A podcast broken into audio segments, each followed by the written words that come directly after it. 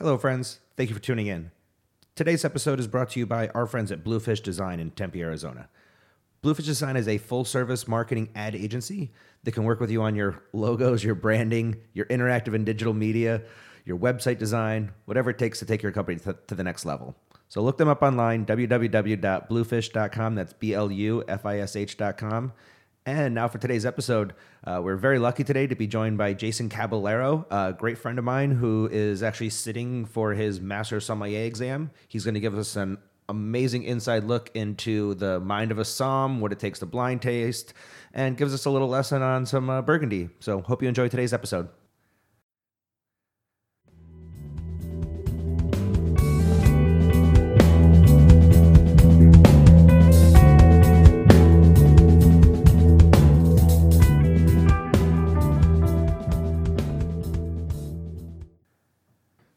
How are you boys doing? You want to lay in a hammock together? Mm, sexy hammock time.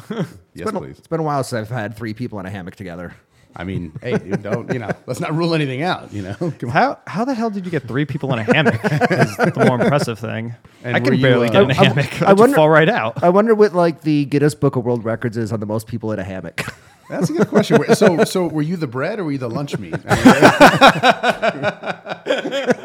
that I mean, that's a pressing question. that, that might be the actual best way uh, to put that question. It seems like it would be more of like a hot dog where the two people are stuck into it and one person's laying in between both of them. so I'm guessing you brought Burgundy then, John, of course. since it's a Burgundy glass. Well, there goes the blind tasting. Can you pour a little more in my glass, please? Yeah, I just got a lot to work with Actually, will you around smell here. That? Will you make sure that's not corked? No, it's good. So, Jason, have you heard about this winery in Napa Valley that's adding Brettanomyces to their white wines on purpose? Um, I've heard of someone messing around with it. I don't know too too much about it.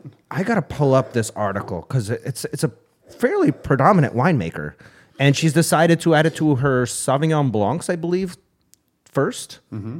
But once you get it in your winery, you're kind of screwed. Like it's hard to get it out. Yeah, I mean, for yeah, I mean, you know, you don't want to use bleach. You know, well, I mean, bleach for different reasons, TCA and everything else. But yeah, once it's in, it's kind of, I mean, it's kind of there. But but depending on where you're at, I mean, in France, they love that. You know, I mean, if you have mushrooms and shit growing out of the wall, you're like, all right, dude, awesome. You know, Especially, I see it more in like Rhone wines, like southern France wines. You'll see a lot more Brett in the wines. yeah. Well, I mean, dude, their cellars are disgusting. You know, if, if you go to the Rhone, they're literally they're Yeah. fucking they're gnarly. Yeah. you know, when you go in, I think it was. uh I don't know if it was Terry Alemán or if it was Klopp. I don't know who it was, but they said they walked in and they're like, Jesus Christ, it was the most disgusting thing I've ever seen. But the wines are incredible. So Argiano is that way for me. Is it? It, it was. They cleaned it up, but I was literally told not. It was a friend that told me, he goes, don't touch the walls, you'll get syphilis. it was like, whoa, okay. The walls had fuzz on them going down. I mean, it was crazy how gnarly these this cellar was, but it was also nostalgic too. Like, I wonder if that wine's all right. Anyways, it smells. yeah, it smells a little little oxidized, but yeah, I What think is it that? is, oh, actually. 2011? Yeah, I mean, yeah, it's not in the, the wheelhouse, the '90s. Everyone wanted to be coastery, and then they messed everything up. but- So you just smelling you just really came from a Som group earlier? Yeah, yeah. So we do a tasting Mondays. So, Okay. Yeah, kind of go through. So there's uh there's four people going for their advanced, and are, are we recording right now? Are we? Oh, yeah, this has been- oh this has cool. been. Okay, we're known for a while. going. All right, awesome. Um, so Oh yeah, yeah, you probably should also introduce yourself. How you doing? I'm Jason Caballero. Uh, I'm a sommelier here in the Valley. I work at uh, Bourbon Steak in Scottsdale. Um, and anyways, that's enough about me. Uh, so yeah, so we have a group every Monday. Um, we meet. So we have a, a group of intros that we have that we're developing for the certified. Um, so there's about 20 of them. We have a wait list of another 15. Um, then we have a, like an intermediary group of people that are that are trying to get their advanced grid down. Um, there's about seven of them. Then we have a, a group of captains, as we call them, that that uh, you know they, they buy wines for the you know for the advanced grid and everything else going on. Uh, we have about eight or nine of those. I think it's nine, um, with four of them taking their advance and one taking their course. So and then one idiot taking his master's exam. We'll see how that goes. oh, that But- poor guy. Yeah. What a sucker. Putting himself through all that work. So is that idiot actually taken any portion of his tests yet? Like as far Uh, as masters? Yeah, yeah, that idiot uh, failed theory last year. Ooh. So the uh, the hype is real about how hard that exam is. I, I guess it's probably better to fail your first test and this way you're kind of set up knowing what you're doing for the next two or three versus passing your first two and going being all like hyped up and then failing your third. Yeah, yeah, no, definitely. So, so yeah, I mean, you kind of get an idea of what you're doing. Um, it's really different to, to talk through through a test. So that's um, you know, you have to take every question as it comes. It's not like a written test where you can you can go back to it, right? Like, oh, okay, I remember the answer to that one. You flip back. Um, when when you're in the middle of taking the test, they ask you a question. You have to address it. You have to answer it. Um, they'll only repeat the question one time, and then once you're done with that question, that's it. So if you remember later what it is, it doesn't matter. They're going to take what you say on the spot. So do you do this in writing, or do they sit down in front of you and you answer it to them? Yeah, you answer it to them. So there's, uh, for example, I had uh, Doug Frost and uh, Jason Heller were my two masters I had, and they're they're kind of sitting across from me, and they're just you know they're barraging you with questions and everything else, and um, yeah, you have to answer it right there on the spot, you know, or or I pass, or they can't. All they can do is repeat the question one more time. You can't ask for any clarification. They can't say anything but the the question again, Okay. and that's it. And for these, this is the theory, right? So yeah, just theory. are they given the same questions to everybody during a certain time, or does just whoever goes in to ask questions just kind of have totally different, separate questions, or do you not know? You have no idea what the next Well, person's going to get. Yeah, I, I mean, well, I guess technically I wouldn't really know, but um, uh, they do sequester us afterwards, so so I'm, you know, it is the same exam you're getting. Um, so everyone gets the same exam. You go in, you sit the exam. When you're done, they stick you in a room. They give you beer, which is nice. You know, you have beer, and you know, we brought Cards Against Humanity. Uh, thank you, Jessica Waugh, for bringing that. Um, so we basically kind of scoundreled for a couple hours while waiting for everyone Nice. to finish the exam. Yeah, so I mean, it was fun, but you you're not allowed to have your phone. You have no outside contact with anyone uh, until the exam's done. Okay. Yeah. So, so the three portions are theory, service, and tasting. Mm-hmm. There's so much focus put into tasting, and everybody always talks about tasting. I literally feel that theory and service are something that I could pass out of nowhere because no one ever talks about it. Like, Yeah. there's there's no hype about it, but it, that's a pretty seriously difficult portion of the tasting, though, isn't it? Or the Yeah. of the the test. Well, you yeah. So tasting overall, yeah. I mean, it's um.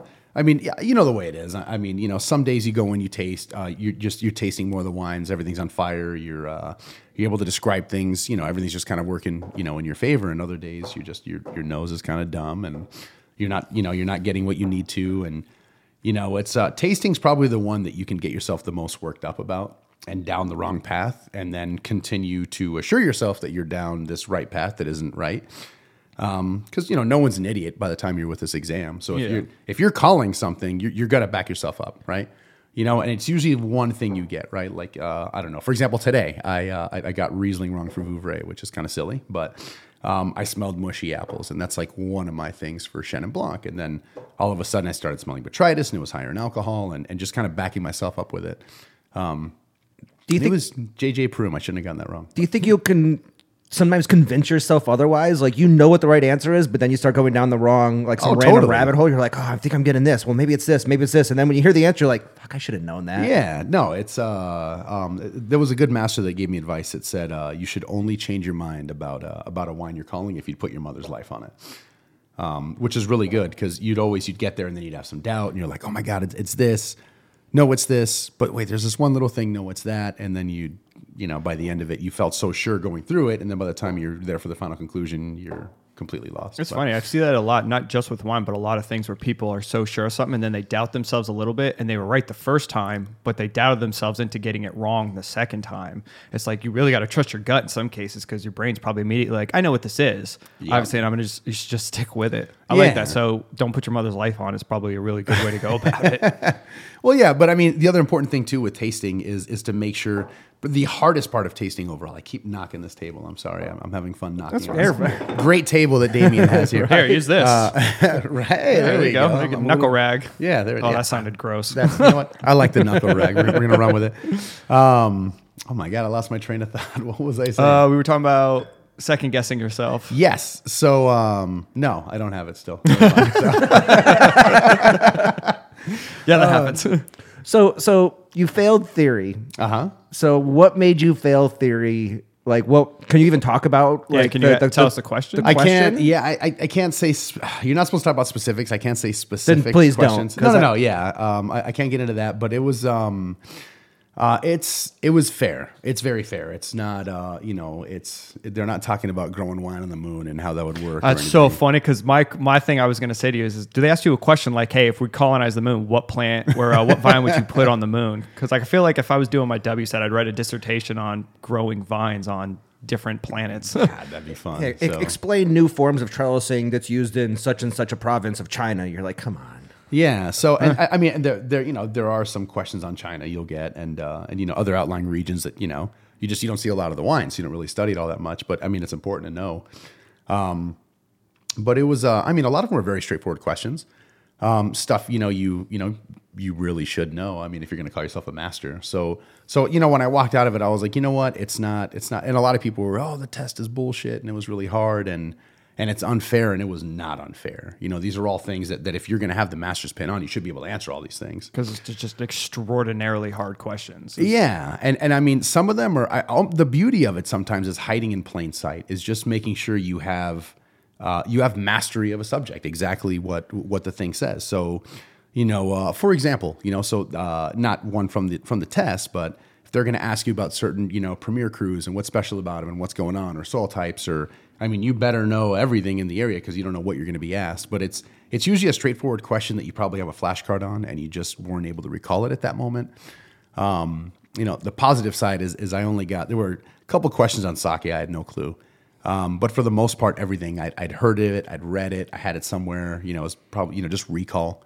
Recall is probably the biggest thing. You know, Yeah. but just like table side, someone's asking you a question, you should be able to get an answer out to them. So I mean, if you're a, if you're a heart surgeon, you can't be second guessing yourself. You can't be like, well, man, I, I, I skipped the upper left valve to concentrate more on this valve, and I don't shit. know aortas as much as I should. Like, you need to know all of it. You need to be damn good at it too. Yeah, you know, and, and, and I agree with that. You know, it's you should be very well rounded. You should be able to speak on. I mean, someone should be able to come in. You should have something to say about about just about everything in the wine world. And if they let ev- every riffraff, you know, if they made it easy enough to pass, then there'd be a ton of people doing it that it would flood the market with master soms and it wouldn't be as prestigious as it is. Like there's a reason why when you earn that pin, it means a lot. Sure. Uh, I, I mean, to speak on, yeah, I mean, definitely. It's uh, they don't play favorites. I mean, it's game day. It's uh, yeah, I mean, you have to come and deliver. They're you know they're not doing you any favors. Oh, that Jason, he's a really nice guy. We're going to give him a half point. They'll fail me for a half point. You know, and, and to me, that's comforting to know that they will. That if you do pass, it's because you you did earn it. Um, but they're also very focused on getting everyone through uh, that's doing it. There, there's no exclusionary. There's no well, we're going to fail them on purpose. A lot of people believe it's it's very exclusionary and it's uh, they're super fair. Uh, from the little bit I've seen, I've never graded obviously for it, um, but everything that I've seen within the organization so far, where I'm at and kind of being on the precipice of passing, uh, they're very fair about it and they want people to pass. They genuinely want to help everyone. Um, and make it work. As long as you're putting the work in, they're you know they'll support you 100. percent especially since they were people who had to put in the time and energy to get to where they were at. They actually know the process of it, so they know how hard you're working, especially if they're you know trying to get you to pass. Mm-hmm. So that's always a good thing. I wonder what wines master sommeliers are drinking when they're sitting around the round table coming up with the questions to ask you. you know? Like when they're sitting around drinking beers on a Friday night going, "All right, how about this question? This will be a good one." Like that's got to be an interesting round room like table to sit in on that discussion, you know? Yeah. Do, the, do you ever find yourself constantly contr- could oh wow. Do you find yourself constantly like trying things? I'm having trouble time like speaking right now, but do you ever find yourself just sitting around judging everything all the time? Like for people who, uh, so like I did music through college, I'm constantly listening to you know different bands and everything, and I'm critiquing every single thing, and I can't really enjoy the music sometimes. Do you find yourself with certain wines just like, oh man, I wish it was this or this is so off or this thing versus just like, all right, cool, I'm just drinking a wine right now. Sure, yeah. I, I mean, I, I have a little bit of a different approach, and, and I, I wish a lot more sommeliers would take this approach. That uh, um, just to go s- slight soapbox here. Um, I mean, I mean, a winemaker pours everything. They, uh, not everyone. There's a lot of soulless winemaking out there, but for the most part, a lot of winemakers that are semi-passionate about what they're doing, they're pouring everything into this. Right? This is their you know their uh, you know there's there's ridicule that could be in the bottle there's their you know their pride their passion there's their heart their everything they're putting everything into this wine right and for someone to just crack this you know crack this cork open and, and make a decision in 10 seconds that the wine is bullshit and you shouldn't drink it I, I think is a major disservice not only to that person that spent their life making this um, but other people that could potentially like it and then you're you're ostracizing people that could Um, I mean, don't get me wrong. I'm originally East Coast, so I'm very opinionated about things Oh, that yeah. are bullshit. So see you know? wear the Yankees hat right Yeah, now. Hey, hey, gotta rock them Yankees, right? Um, but uh, so, so I'm very opinionated uh, about certain things, but um, I feel you have to really give a wine a fair shake. So I try not to. I try not to look at wines as like, oh, they should really do this, or maybe to myself, I'm silently judging about. Okay, Yeah. this is a little off kilter. Um, but I will say, uh, you really pay attention to every wine you drink, almost to the point to where it's not fun sometimes. Yeah. You know, you're just trying to hang out and relax. You're like, oh my God, I could be blinded on this. And then now you're looking for markers and, and seeing what's going on with the wine and trying to guess about the process they did and how much oak is there. And, and it really does detract from just being able to enjoy it. I mean, sometimes I wish I could.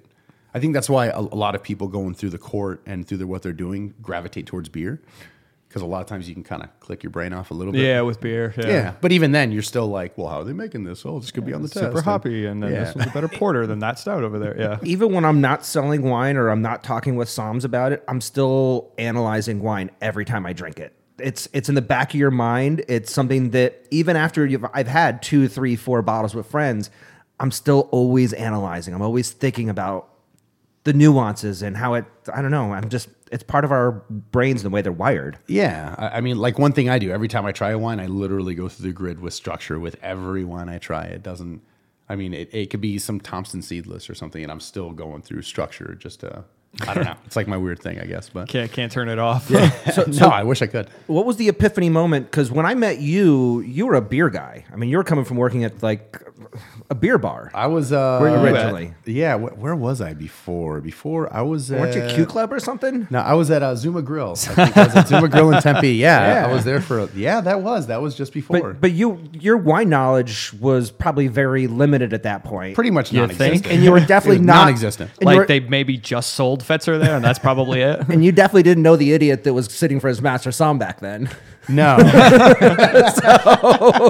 It's a different it's a, it's a different guy here now. Oh, like, thank you. What kind of an idiot studies all the wine to take a test on it?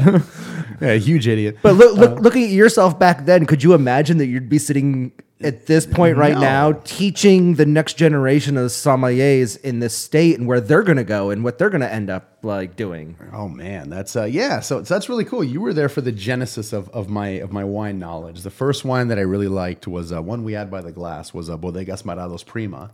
Uh, Awesome. yeah, that I, was- the, the sediment in that wine was unreal when we had totally it. Totally was, It was right? awesome. Yeah. it, it was. So that was uh that was uh oh Garcia Mariano Mariano Garcia. It was the guy behind Vega. It, yeah, wasn't it like his side Garcia. project or whatever? It And- was. It, it was the one he, he did in Toro after. So he was uh, 66 to 96. He was at Vega Sicilia. He left and then he went over to Bodegas Maurodos. And well, he's doing Aalto and he's doing a couple other things. But um, that was one of the ones he did was Toro Spain. And that was uh, Kyle Erickson, who uh, he was the advanced som at the time that was there. Um, before I even knew about the court. Wait, where were you at?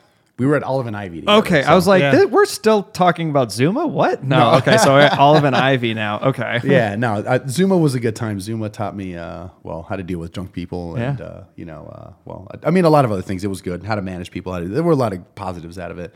Uh, nothing for wine, but Originally bartender or uh, Yeah, well, actually, that was funny. So, so I, I bartended in Tucson before I moved up. This was um, uh, late 2004. So, like December of 2004, I moved to Phoenix, um, and I was bartending in Tucson. And I came to get a bartending job. And everywhere I went, they're like, "Oh, great! You know, you have good qualifications. Who do you know?" And I was like, Yeah. "Well, I, don't know anyone." They're like, "Oh, well, we don't have a position for you." And uh, I ended up working at Oregano's. Oh, Lord. um that uh well whatever if we yeah ter- that's yeah drink the kool-aid it's a cult um and then uh, and then Tune uh, in next week when we have the owner of Oregano's on. yeah, mark russell i think oh god sorry mark um so uh, this is my ride anyways so uh so I was at Oregano's because I, I really couldn't get a job anywhere at the time. They everyone's oh who do you know you know what are you doing this and that and I, you know I didn't really have anything. I was bartending, um, and then I was bouncing at uh, it was uh, Maloney's at the time. It's now Mal- I don't know what it is now. Yeah, up on I Stetson. Maloney's. Yeah. Yeah. Oh God, what a good time. Um, so yeah, I couldn't It's really like get it anywhere. Firehouse, not Firehouse. It's ter- It's right across from Wasted Grain or whatever. Yeah, I think it was. See, that was Martini Club Ranch, and then it was Six next to it, and then it was. I think Yep. DJ's DJ's is still there, isn't it? Uh, it it changed its name to Shotgun Betty's, I think. Oh, Shotgun Betty's. No, name? no, that was the corner one. But DJ's, yeah, they. I think I, I know that building is still there, but I don't know what you're talking about. Yeah, man, that was way a while ago. Yeah, dude, that was yeah, that was a long time ago. So uh, God, six, six was uh, six was interesting. So, um, so yeah, so so I was I was bouncing there for uh, you know for a little bit. So I'm like, great, you know, I uh, you know I have this passion for beverage and everything else, and I'm not really doing anything with it. Um, anyway, so so it's kind of a far cry to go from that to go to Olive and Ivy, which um, you know, we all needed to have that one moment, that one spark, that something that made you realize that the wine business was something special. Yeah. And and some of us look back at that spark and we almost cringe. We're like, oh, it was that. For me, it was a bottle of 98 Jordan Cab. Nice. And, and it was a bottle that somebody had shared with me, and I had had wine a number of other times. It all tasted like wine. It always that was it. White wine tasted like white wine, red wine tasted like red wine, and there was nothing in between. Yeah. And my general manager kept telling me how good this wine was, so he ordered one bottle from the distributor at that point, and we opened it after a shift that night, and it blew me away. It was a wine that tasted like other things. It was the first time a wine tasted like something other than wine. And it made me go, wow, I want to experience that feeling again. And I've been chasing that feeling for the last 20 something years of my life. You know, First that, high, huh? I like yeah, because we in our business, everyone always asks us, "How'd you get in the wine business?" And Mm-hmm. people just think there's there's a black and white answer, but there's not. There's a moment that made your life take a left turn and take a right turn, and then you go over the hill and you hit another moment, and then all of a sudden you're sitting for your master. Oh, yeah. Wow, man, that's kind of a that's a really cathartic moment right, Right. now. you know? Thanks, thanks, Damien. I should pay you for therapy right now. but great. But it really is crazy because for me, I remember sitting in a. I, I've been to plenty of seminars. I'd been through plenty of staff education things where they bring you a flavor wheel and you laugh. You're like, haha, this cat pee, ha ha ha, barnyard, ha ha. And you don't really get anything out of it. And I had one som that taught this class and I left going, oh my God, I want to tell people about Valpolicella now. And I want people to tell people about these funky varietals. And for you, the, the Primo was such a cool, Yeah. fun wine. It gave us something to talk about. When we had people come and go, give me your driest cab. Dude, you can only give people cabs so much. It became a fun to be like, you know what? Let me give you something else. Let me open your eyes. And, Yeah. and that feeling is something that I've always chased in the business too. Is when someone goes, I want Pinot Grigio, and you say, Oh, you like Pinot Grigio? Let me let me pour you a taste of this Kerner or this mm-hmm. Sylvaner. And then they go, Yeah. Well. Wow. That's that's that's like a Pinot Grigio, but that's got so much more. And where do I buy this? How do I find this? And they leave and they're telling their friends about this wine that they can't even pronounce or showing them a picture on it. but that's something that is that's in uh, in sommeliers Yeah, that it's not always taught. It's just something we find out through life that we have. and and, and I kind of like what you said that there's kind of a series of moments because because the Prima was the first one that kind of you know the lights went on like oh my god I you know I'm, I'm starting to see in color a little bit now but it wasn't Yeah. uh, and then it was I don't know if you remember Jake Daniken that we had. Uh, so me and Jake went to a, a regular's house. He, he had this great house carved out of uh, Camelback Mountain. Um, and we go in there and he shows us where the wine's at. And he's like, Oh, I've got all the Bordeaux, you know, the Bordeaux's put away, boys, but uh, pick a bottle out for yourselves and we'll open it. Um, and he's thinking we're just going to grab something quick. So me and Jake are in there for probably 20 minutes. You know, we're going through every wine the guy has. um, and we ended up settling on a 1959 Castillo Ygay from Marques de Murrieta. Uh, Rioja, very modern, but uh, really good. And then uh, I still don't know to this day who the producer is. It was an 85 Le Chambertin we had. And uh, so, so I mean, everyone always has that first epiphany round, which is kind of good. The Prima like really did it, and then I went all starfucker and had 59. He got Oh. Wow, yeah. yeah. So that I mean that it, it ruined wine for me. I went back and I tried to have uh, I tried to have Prima, and I was like, eh, Yeah. this is for the unwashed public. It, it's funny how that works like that because that was mine was brought on by two ways actually. One, I was dating a girl who was really obsessed into wine, so I had just gotten this little wine fridge. Um, I had actually traded a broken iPad or iPod at the time for a wine fridge because the guy was an AC unit. He came, he bought it. He's like, I don't have any cash to chase. I was like, cool, whatever. I was living with four dudes at the time. And I was dating this girl who was obsessed with wine. So I went to Bevmo, did the five cent buy one, get one. And I just was grabbing shit off the shelf. Like, I don't know, man. Like, I just don't know this stuff. And I was the same way with what Damien was saying earlier. Wine was just wine. Like, I knew what red wine tasted like because it all was the same. Mm-hmm. So I grabbed this one and it was Tapiz Malbec. And so I brought that in, we opened it, and she was like, Holy crap, I love this. This is great. And then I actually was like, wow, that really does taste different. And then we had sexy time after, so I think it solidified into my head that wine is great. It comes with great benefits. And so I slowly drifted into wine. I got, uh, I, I really drank a lot more Malbec. And then I was working at R and R when it first opened because Oh, my first bartending job was at Fraser's with Mm-hmm. like Kevin and Tim and those guys Oh, and George, obviously. So we didn't drink wine; we were just drinking beer and Jaeger all the time. And so I was at R and uh, somebody had opened up a Achaval Ferrer. I think it was like Finca Mirador or one of those top hundred dollar bottles. And I was like, "Holy crap! How is that Tapiz Malbec that had so not less quality, but not anywhere near as superior as this other Malbec I had was?" And then that one kind of solidified that wine's so different. And then I met Damien about a year later, and he poured me that Argiano Brunello, and I went, "Oh yeah, there it is. my my bank account's going to be screwed the rest of my life." And ever since then, I got dragged into the Cannubis and more Brunello, and then drifted into like high end California stuff, and I've never gone back since. So, So it's here- always been through there. Here's the funny: he was shopping in a wine shop. That's how I met him. Oh, night, really? yeah, AZ I Wines. He was shopping, So and. I, he was in the Italian section. And I was like, I'm going to go sell him some wine. yeah. Were you? Were you with? Uh, I was a Vias at that Oh, point. nice. So of course I introduced him to a couple Vias wines, but then over the years, and he coming in he, with him coming to the shop and inviting him and his father to come join us, and we've just become really amazing friends. You know, I mean, there's other stories, just like the wine business. That was the start, and there was three or four other catalysts that Yeah. have kind of solidified. and the now here I am, you know what, 10 years later, making wine for a winery here in Arizona and doing a wine podcast. So here we are, like everybody's just slowly, it's like a big boat. You get pushed and nudged in a direction, all of a sudden you're just going that way. Yeah, it, it's kind of fun how that starts out. You know, you, you know. I mean, in the beginning, you try not to shit your pants throughout the day. And then, you know, yeah, here we are. You know, So- I was just happy to get home, not completely blackout drunk from Fraser's or something, whatever, hanging out with my friends and drinking. oh my god, Fraser, what what a good time that place was. That was You my know, favorite job still to this day. I loved working at Fraser. That was a fun time. Kevin, I wonder what Kevin's doing now. He was partners in some place in Chandler. Coaching last time I knew. Willie's for a Yeah, while. he, he was at Coach and Willie's. I know that. So with the uh, the local Arizona Som scene, you know, it's come a long way in the last eight ten years. Um, think about it. When we opened Olive and Ivy, we had to bring in a sommelier from another state because this state didn't even have them. It wasn't even a thing. And now, not only is it a thing, but there's it's becoming almost a career for people out here. But there's still not a lot of options. Yeah, I, I mean, not as much. Um, I, I think, yeah, it's definitely come a long way. Uh, I mean, there was. Uh, I, see, this is what's kind of cool about uh, about the Arizona like Som scene per se is it's. Uh, I always kind of equate it to. Uh, let's say you inherit, you know, an uncle's hotel or restaurant or something like that, right? That was like one of the greatest hotels or restaurants or whatever it was back in the day. You come to take it over, you know, everything's got you know sheets on it. It's all it's all kind of put away, but you see the evidence of what was there. Yeah. You know, because I mean, you know, uh, I mean, just to go back in history, I mean, Bobby Stuckey's from from uh, Phoenix. Uh, his first beer was uh, Anchor Steam that uh, Tom Kaufman actually gave him when he was parking cars for him one night. Um, so I mean, obviously he's doing Frasca and doing amazing things, and I'm with Bobby. Good job on the whole, uh, you know, his thing with Jordan Salcido. Um, you know, Richard Betts, uh, you know, was here at one point. Barbara Yeah, Richard, Werley, yeah. Betts is amazing. Uh, Werley had a little uh, a little stint. She was here for a little bit. Uh, Tresner was here. Laura Williamson was here.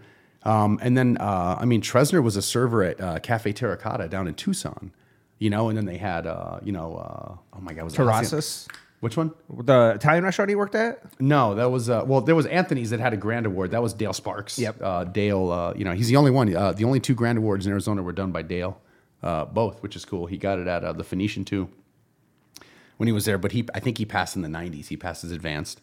I think it was yeah '91. Kaufman was in the '80s. Steven Johnson was in the '80s. Um, so th- there's only six people that are advanced. most of the people that sit in your group were not born when those guys passed their exams.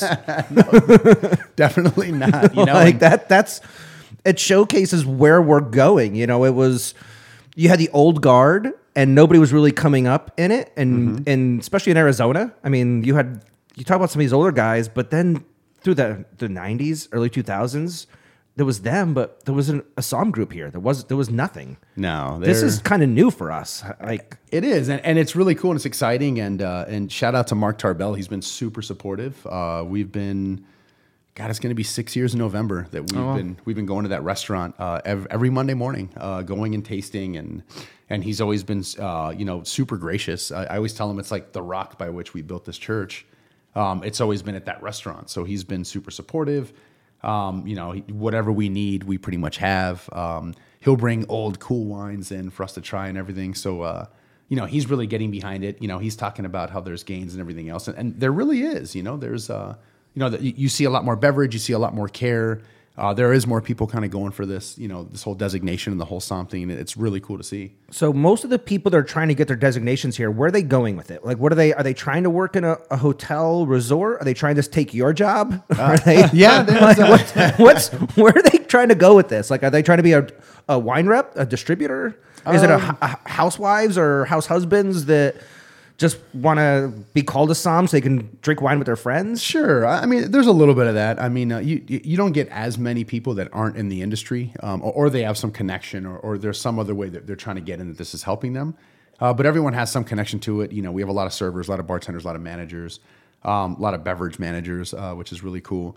Uh, but the actual sound position, um, I mean, there's only I don't know, probably four or five in the whole city that are true sound positions. Um, a lot of people get more of the somager thing, so they're they're kind of doing both. Which is, I mean, you're still getting to make a difference. You're getting to make someone's dinner, um, the whole experience. You're getting to bring in wines. So it's, I mean, it's really cool.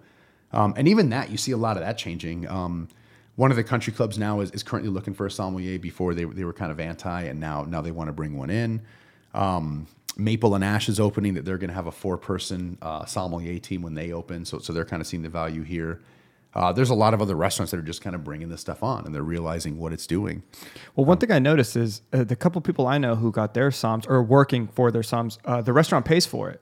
Yeah. So I think that's been a huge help in drifting people into, you know, like by subsidizing, say, hey, if you really want this, you know, we'll pay for it, we'll do it there. Like I know um, Billy over when he was at the house ran like a little group to get people to get into the introduction so that they could go off and go for a SOM.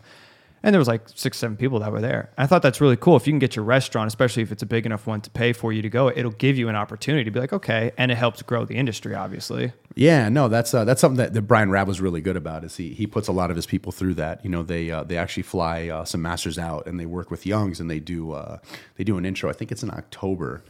Uh, they do it every year, and Yeah. it's you know, and it's a, you know, it's it's uh, you know, it's at a discount. You don't have to fly out. You don't have to do everything else. They're bringing it here, so so that's something different that's kind of come from that. Um, uh, one of the people that, that I had in a group early on, uh, Watson Brown, he was actually at the house. Um, he uh, just passed his advance. He's at 11 Madison Park now, so he's doing really fun stuff. So, so there's a lot of people that have been here and gone off and done other things. There's another guy, Tim Sorick, who was at Vintage with me. Um, he's at La Toque and Napa now. He's getting ready to sit his advance, so that's really cool. Um, it's just kind of cool to see all these people that that kind of got into wine. You know, kind of where I was at one point. That I mean, didn't really, I didn't know anything. The first date I took my wife to, I ordered a bottle of wine. It was a bottle of Mondavi, and I was super proud of it. uh, at City Hall, I was like, "Oh my god, Robert Mondavi!" Spent that extra amount of money yeah, on the bottle I'm so too. getting laid. You know? So- That's the whole point of buying the expensive bottle on the day. yeah, oh, yeah, and I mean it. You know the you know it's yeah, it, it was ridiculous, but uh, but I mean it was good. I mean the the the memory of it is really good. You know, and, and we had steaks and you know everything was fun and, and the wine was delicious. Um, I think you know ambiance really plays a huge part, and then we probably have a whole separate podcast about how where you're at really determines how the wine tastes. Um, but I didn't know anything. I didn't know anything at one point. It was it was abysmal what I knew, you know. But uh, I mean, everyone's got to be there. I mean, I just I wasn't scared. I think the the best advice you can give any sommelier that's getting into this is fall straight on your nose if you're going to make a mistake. Yeah. like embrace it, fall straight. Don't even brace yourself. Bust your nose up. Um, learn from it. You'll never make that mistake again. You know, there's uh, okay, like one, uh, one I'll never forget. Um, I was being asked about cork taint. This is way early when before I was even intro, and they were asking about what cork taint was. And I said, "Oh, you know, it's when the cork dries out and, and air gets in and does everything else." And you know, someone's like, "You're wrong. You're an idiot. You know, it's TCA and blah blah blah blah." And you know, aside from the fact that I wanted to kick them out of their chair right then, Yeah, of course. um, I- I never, I'll never. I went immediately afterwards and I looked up what TCA was and I learned what it was. And you know, I, I mean, I have a couple corks of it uh, at the restaurant. I keep a few delis, so if I, you know, I sound all the wine which goes out, which I think is that's a whole other thing everyone should do. Um, but I kept these corks, so if anyone ever a table asks about it, uh, another server's asking about it, you can explain cork taint all day, or you can just crack open a deli with with, with a fresh cork cork in it and you know show them. It's funny you say that. That's exactly how I, a a way I train my um, my staff at the winery because most of the people who come to work my winery are really just getting an introduction into wine, which I enjoy. But I try to explain to them. So I use both synthetic and natural cork. I use natural cork for my higher end wines. And every time, like, do you know what cork taint is? And they'd be like, no, I have no idea. And originally, I would. I could never tell them until they got a bottle. And being I'm not always at the winery, they would have no idea. I'd come in in the morning, you know, do like my little pour, and I'd smell a wine, be like, wow, that thing's corked. And three quarters of the bottle is gone. I'm like, damn, they sold all this stuff. So I started keeping a couple to be like, listen, here, try this. And the second they smell it, their brain, you could see it. They go, oh, wow, that is so different. And it just never leaves. And so I always know I'll come in the morning, there's three bottles sitting up on the side, and each, every single one is got cork taint. So I'm like, good. They know then to avoid this bottle. Dude, that's awesome. Yeah. I think a lot of people that grew up back east tend to be a little more sensitive to it because we know what basements smell like. Dank. yeah. No, it's so true. In fact, I've had friends that are novices with when it comes to wine, and I've described it as a wet basement scent, and I go, "Here, smell this," and they're like, "Oh my god, that does smell like my basement." Now they'll never forget it.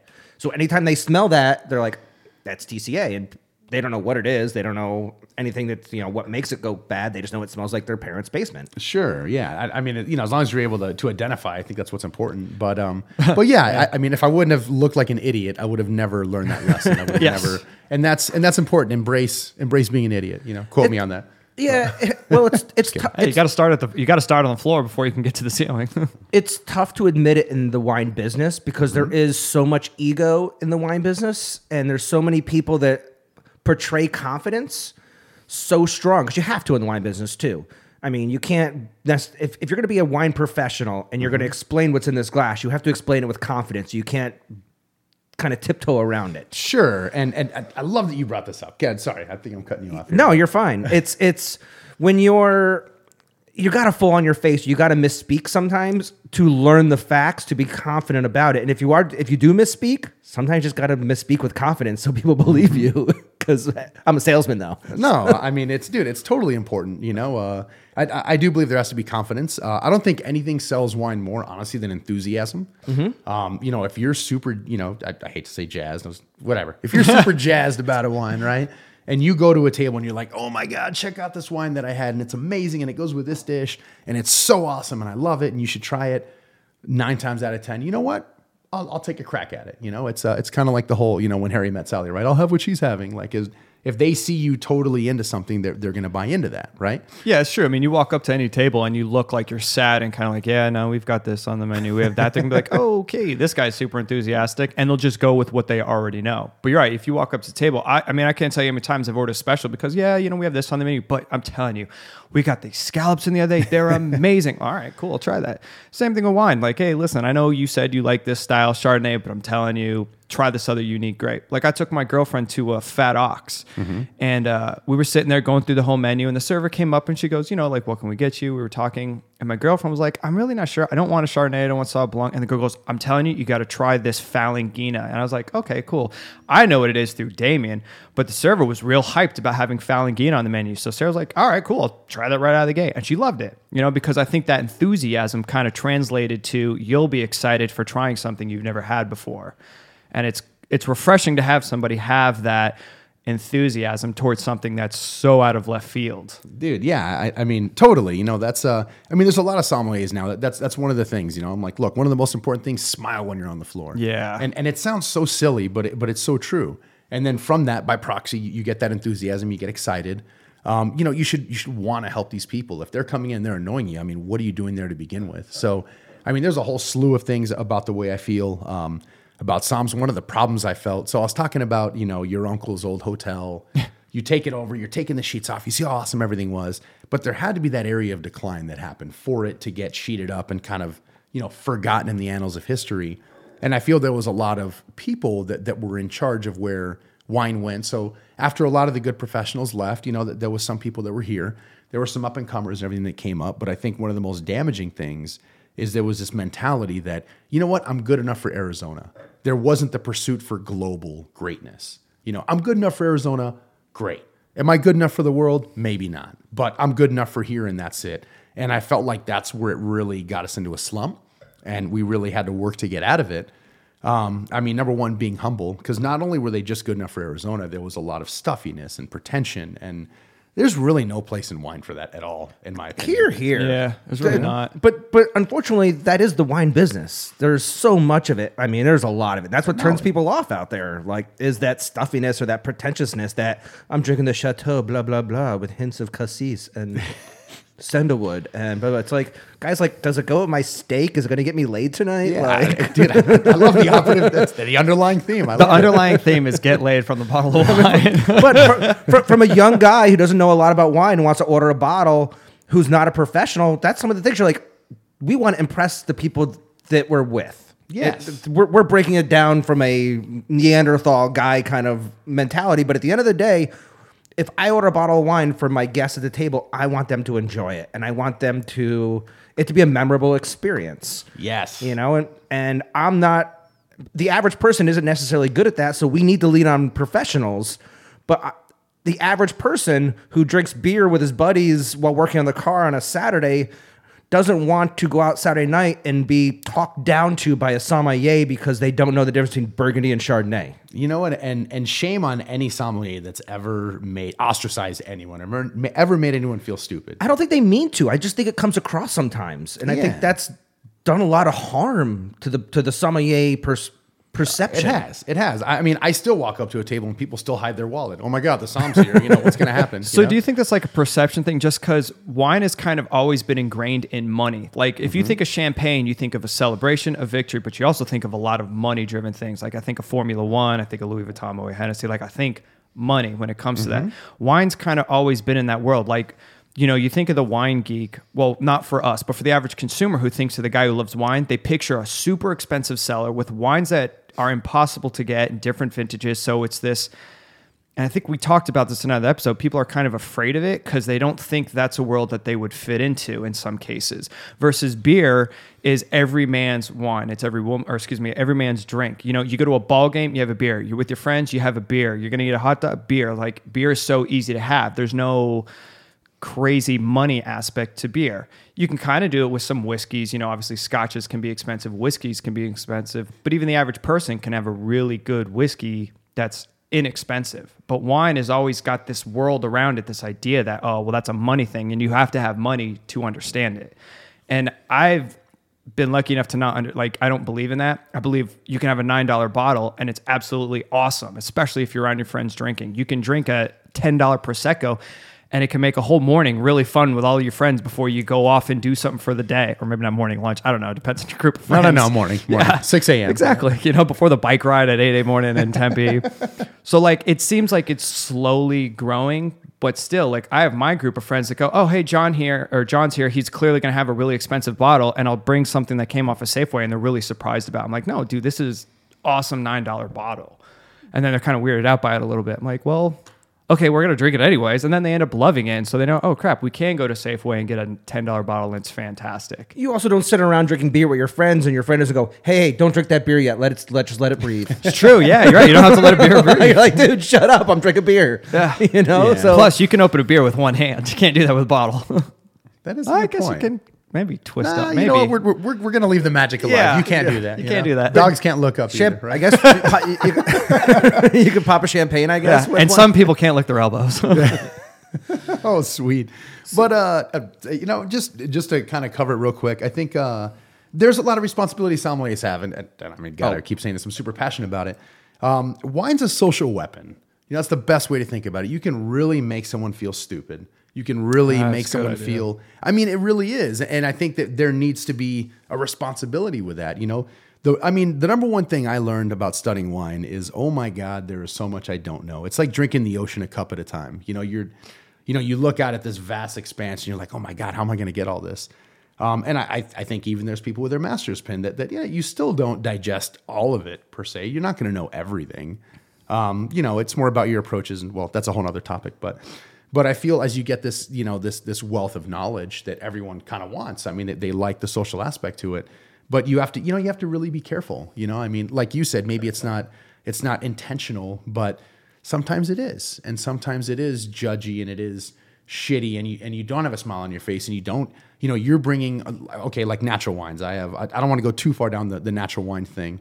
Um, but there was even some places here in town that I, I only I only bring in natural wines. And my biggest argument with that is, well, is that what your guest wants? Does every guest understand that if you have six faults, that it's okay and it's marketable and it's natural? Um, I'm not saying all wines are like that. Not, there's really good natural wines out there.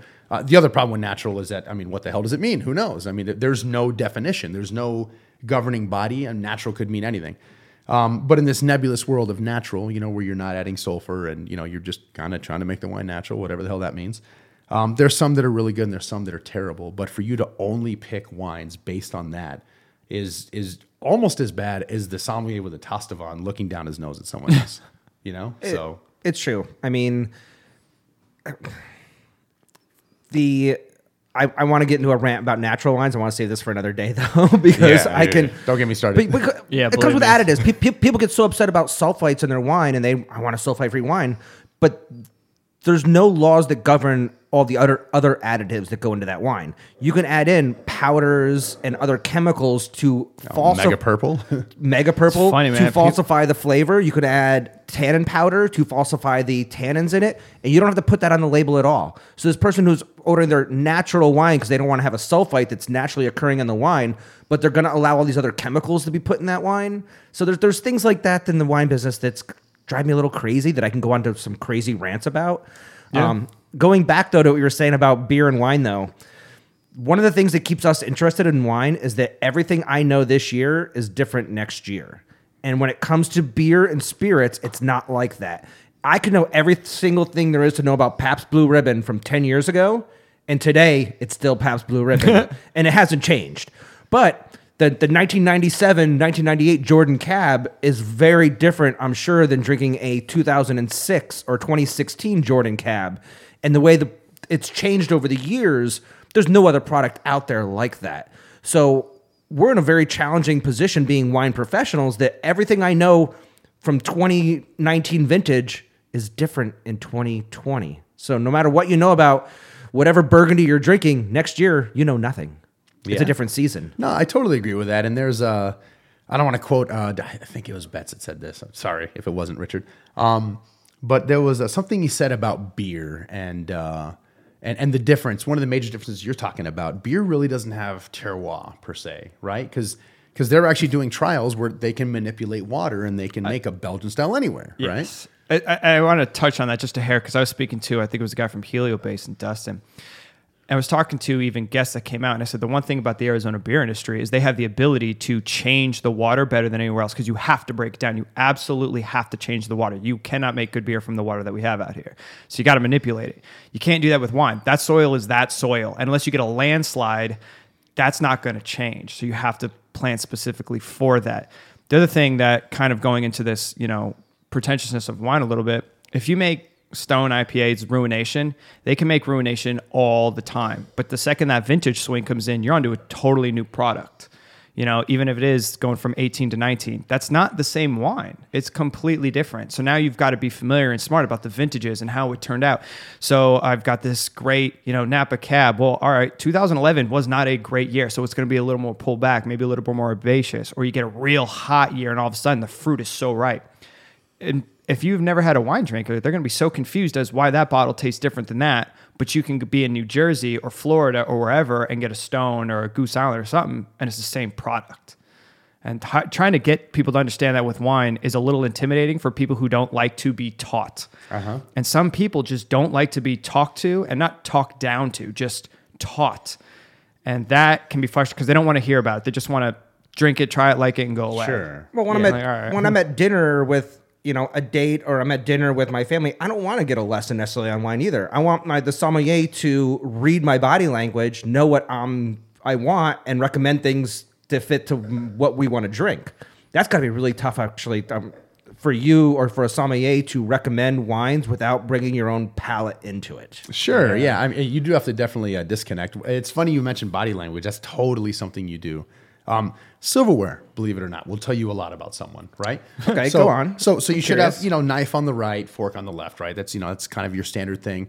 If someone, okay, so I'm going up, I'm going to suggest a wine, and you always kind of know. I mean, so there are some people they want to talk to me, they want to talk to the sommelier, they want to learn, they want to tell about their experiences. I love it, right?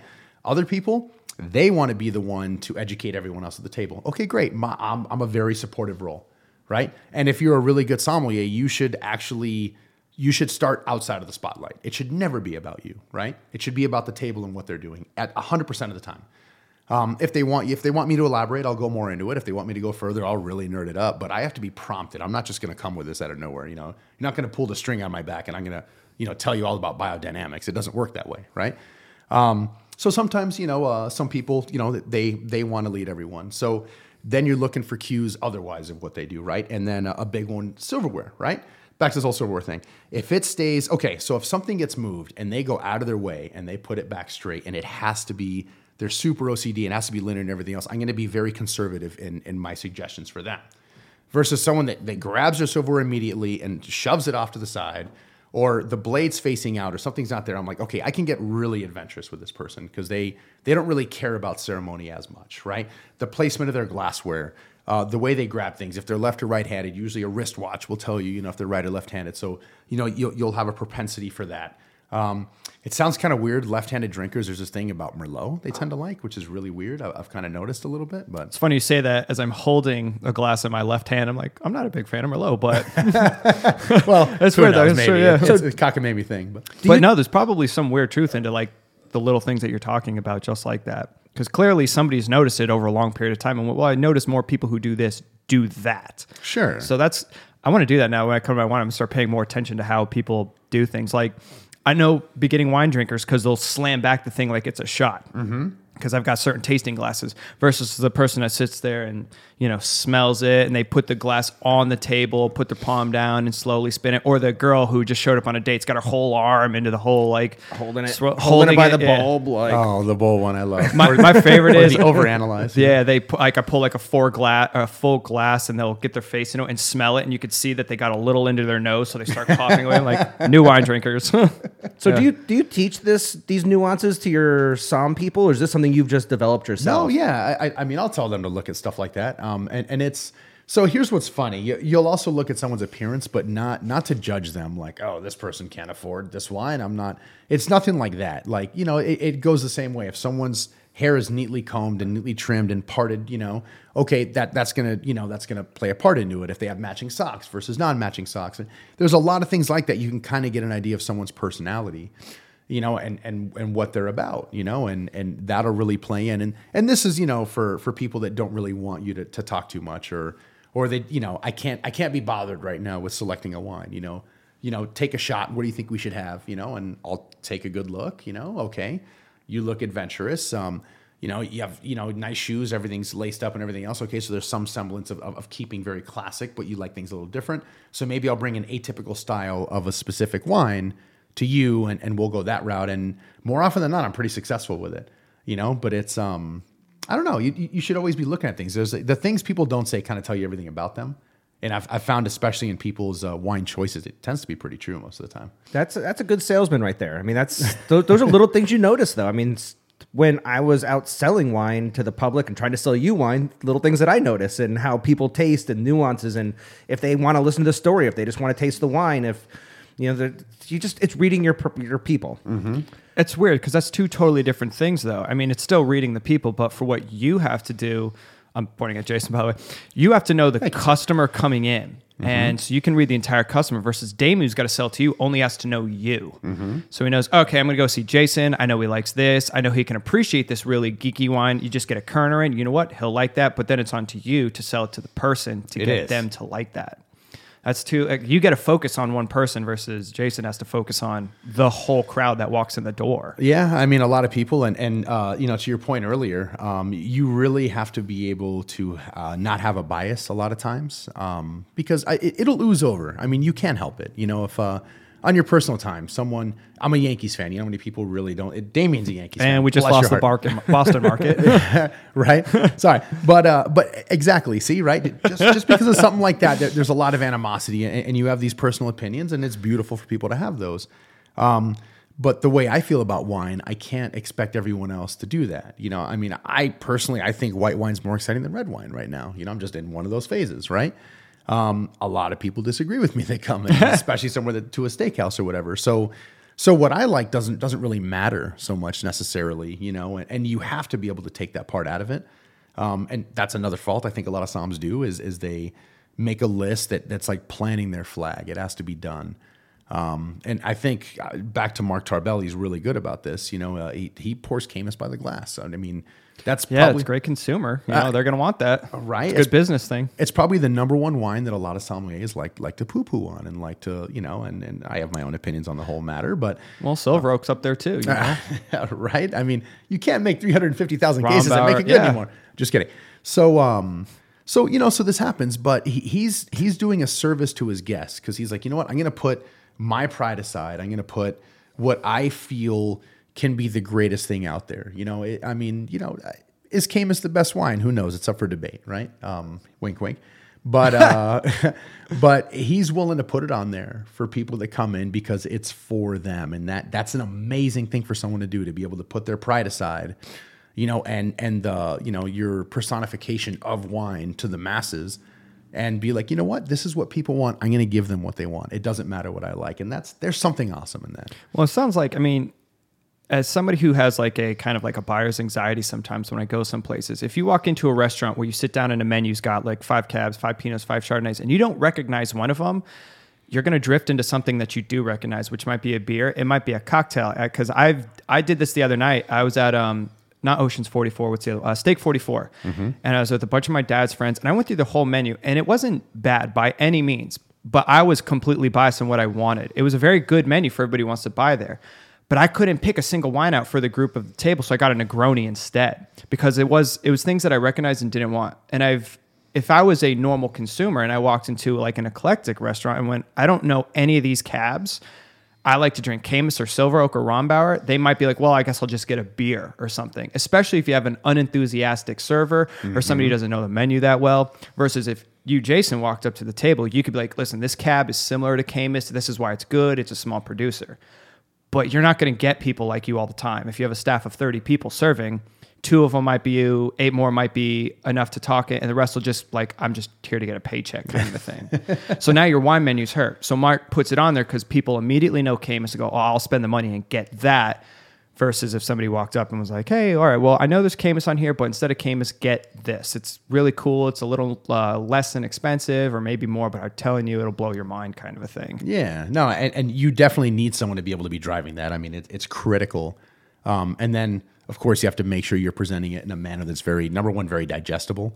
Ooh, that's a good way of putting that. I like that digestible. Yeah, I mean, because you, I mean, you, you could throw a myriad of information at someone. You know, I mean, when you start talking about, you know, you know, The terroir, in all honesty. Well, even yeah, I mean, even I mean, how much bullshit is, is even put in the terroir? You know, not- most of the time, a lot of people, oh, it's terroir, it's terroir, you know, and it's like, well, there's there's a lot more that goes into that, you know. Or, for example, I love Frog's Leap, right? I really like Frog's Leap wines, and they their farming is what gets me, right? They have a mycelium network underneath the vines where they're all talking, they're all sending hormones, so it's like little text messages to each other, and oh, Fred over there, he's not doing so good. Oh my God, everyone, give me some complex carbohydrates and let's send it over to them. And they've done tests with UC Davis where they're analyzing these complex carbohydrates, you know, through through like some isotope, just whatever the heck it is, and watching all this go. or the opposite. Uh, Fred's gonna die. What are we gonna do with all his energy? And he'll literally disperse it out and give it to everyone else. They have bud break within one day, all their vineyards of each other because they're all interconnected. Like there's this really cool stuff that's happening. That's really cool. But but if I if I come to a table with this information, what are they gonna say? Who- What Who, does the fuck is like? Fred? Yeah, Yeah. I just want wine. Is it going to pair with my shrimp and my steak tonight? Dude, yeah, I have the hardest problems at my winery is trying to explain acid and tannin to people. And that's 99% of the people that walk in the door. Cause I've had this conversation a million times. People come in and go, I like a dry wine, but not too dry, not overly dry, but not dry enough. And I want to be like, okay, I, I got to break this down easy for it. Yeah, like dry is dry, and then there's levels of sweetness. But what you're thinking is tannin. Mm-hmm. Like you would like a Pinot Noir or a Gamay if you like really light red wine, or excuse me, light tannin red wine. But if you like it to tear your mouth apart and be really tannic and bold, then okay, well, I've got a cab. Or if I made a Nebbiolo or something, I would do that. So even with acid, trying to get people to understand acid, the average consumer has no idea. Like, what do you mean by acid in a wine? I just like wine. Well, okay, well, this one's really zippy. It's fresh. It's bright. So we use terms like that in some cases. And even then, they still look at me like a deer in a headlight. Like, uh, okay, sure. yeah, and that's that's a huge one is, is poetry versus prose, right? I mean, we, we could talk about you know methoxypyrazine all day long, or we can this wine has rotundone, or this has you know whatever the hell else that's going on with it. You know, there's monoterpenes in this wine. No, no, no, this is sesquiterpenes, right? It's Ninety-nine. everybody's like, what? ninety-nine percent of the public doesn't give a shit. They No, want exactly, and and that's what's important, you know, and and that's one of the things I stress to everyone on my floor is you can't go to a table and say, oh, the acidity is great, oh, there's a lot of tannin, you know, you're you're okay, this is this is you know, there's an astringency, it, it's going to dry your mouth out, or uh, you know it's it's very crisp and lip smacking and refreshing. You know, for for acid, you, you do have to think about it differently that way because not everyone's gonna gonna get things like that. You know, instead of saying rotundone, let's talk about cracked black pepper. I mean, keep it simple. You know, even uh even in the exams when you go for the uh, you know back in the court. The whole reason for blind tasting, we're talking about blind tasting earlier, the entire purpose of that entire exercise is to be able to describe wines to a table. That is it. For you to be able to talk. It's everyone loves the parlor trick aspect of it, everyone this and that. When it really comes down to it, when on a floor when you're selling wine do you ever need to guess a wine?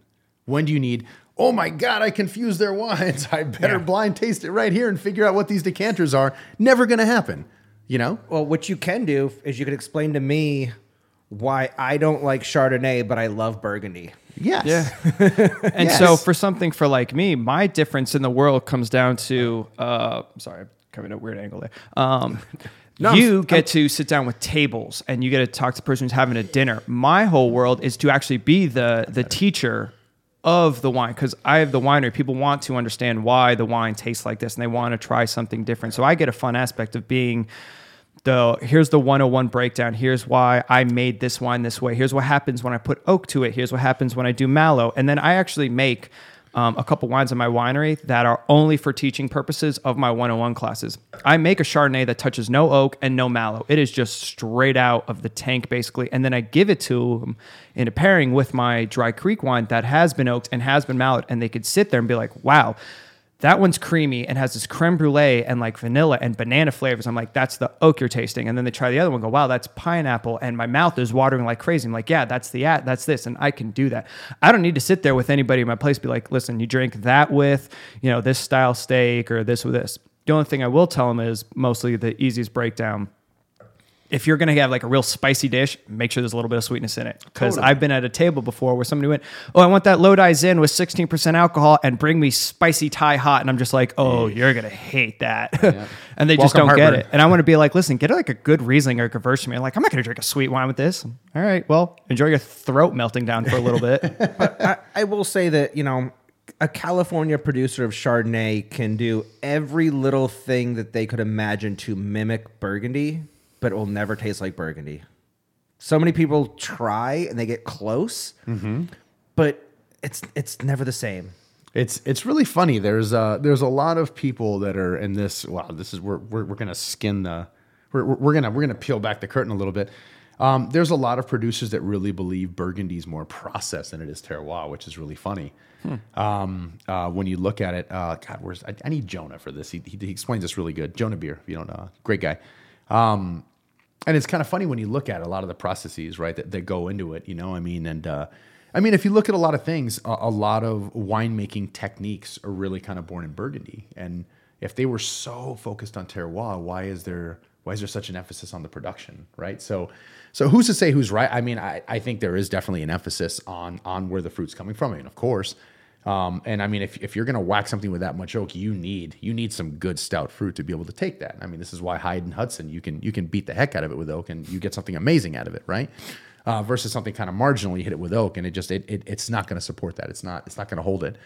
Um, but yeah, even like the Roulot method, right? So you're taking your Chardonnay, you're going to stick it in, in stainless, you're going to put it in a tank, you're going to you're going to basically suffocate that wine, shut it down, leave it alone for a little bit. I mean, all, all these, I don't know. So it's kind of funny when you say that, and there's a lot of people that are arguing the other way that, that Burgundy's only Burgundy because of process. So I mean, who's to say who's really true? Well, I mean, Ch- Chardonnay's the one grape you can manipulate more than any other grape on the planet. oh, like blank blank canvas. I agree with you. Yes, I mean that's the point of Chardonnay. It's it's unoaked, oaked, it's mallowed, it's unmallowed. It's you can manipulate the hell out of it. You can only manipulate Pinot Noir so much, you, you know. Versus then it's just not Pinot Noir. Yeah. Where Chardonnay, you're right. It's, it's. A, it's, it's a complete blank canvas.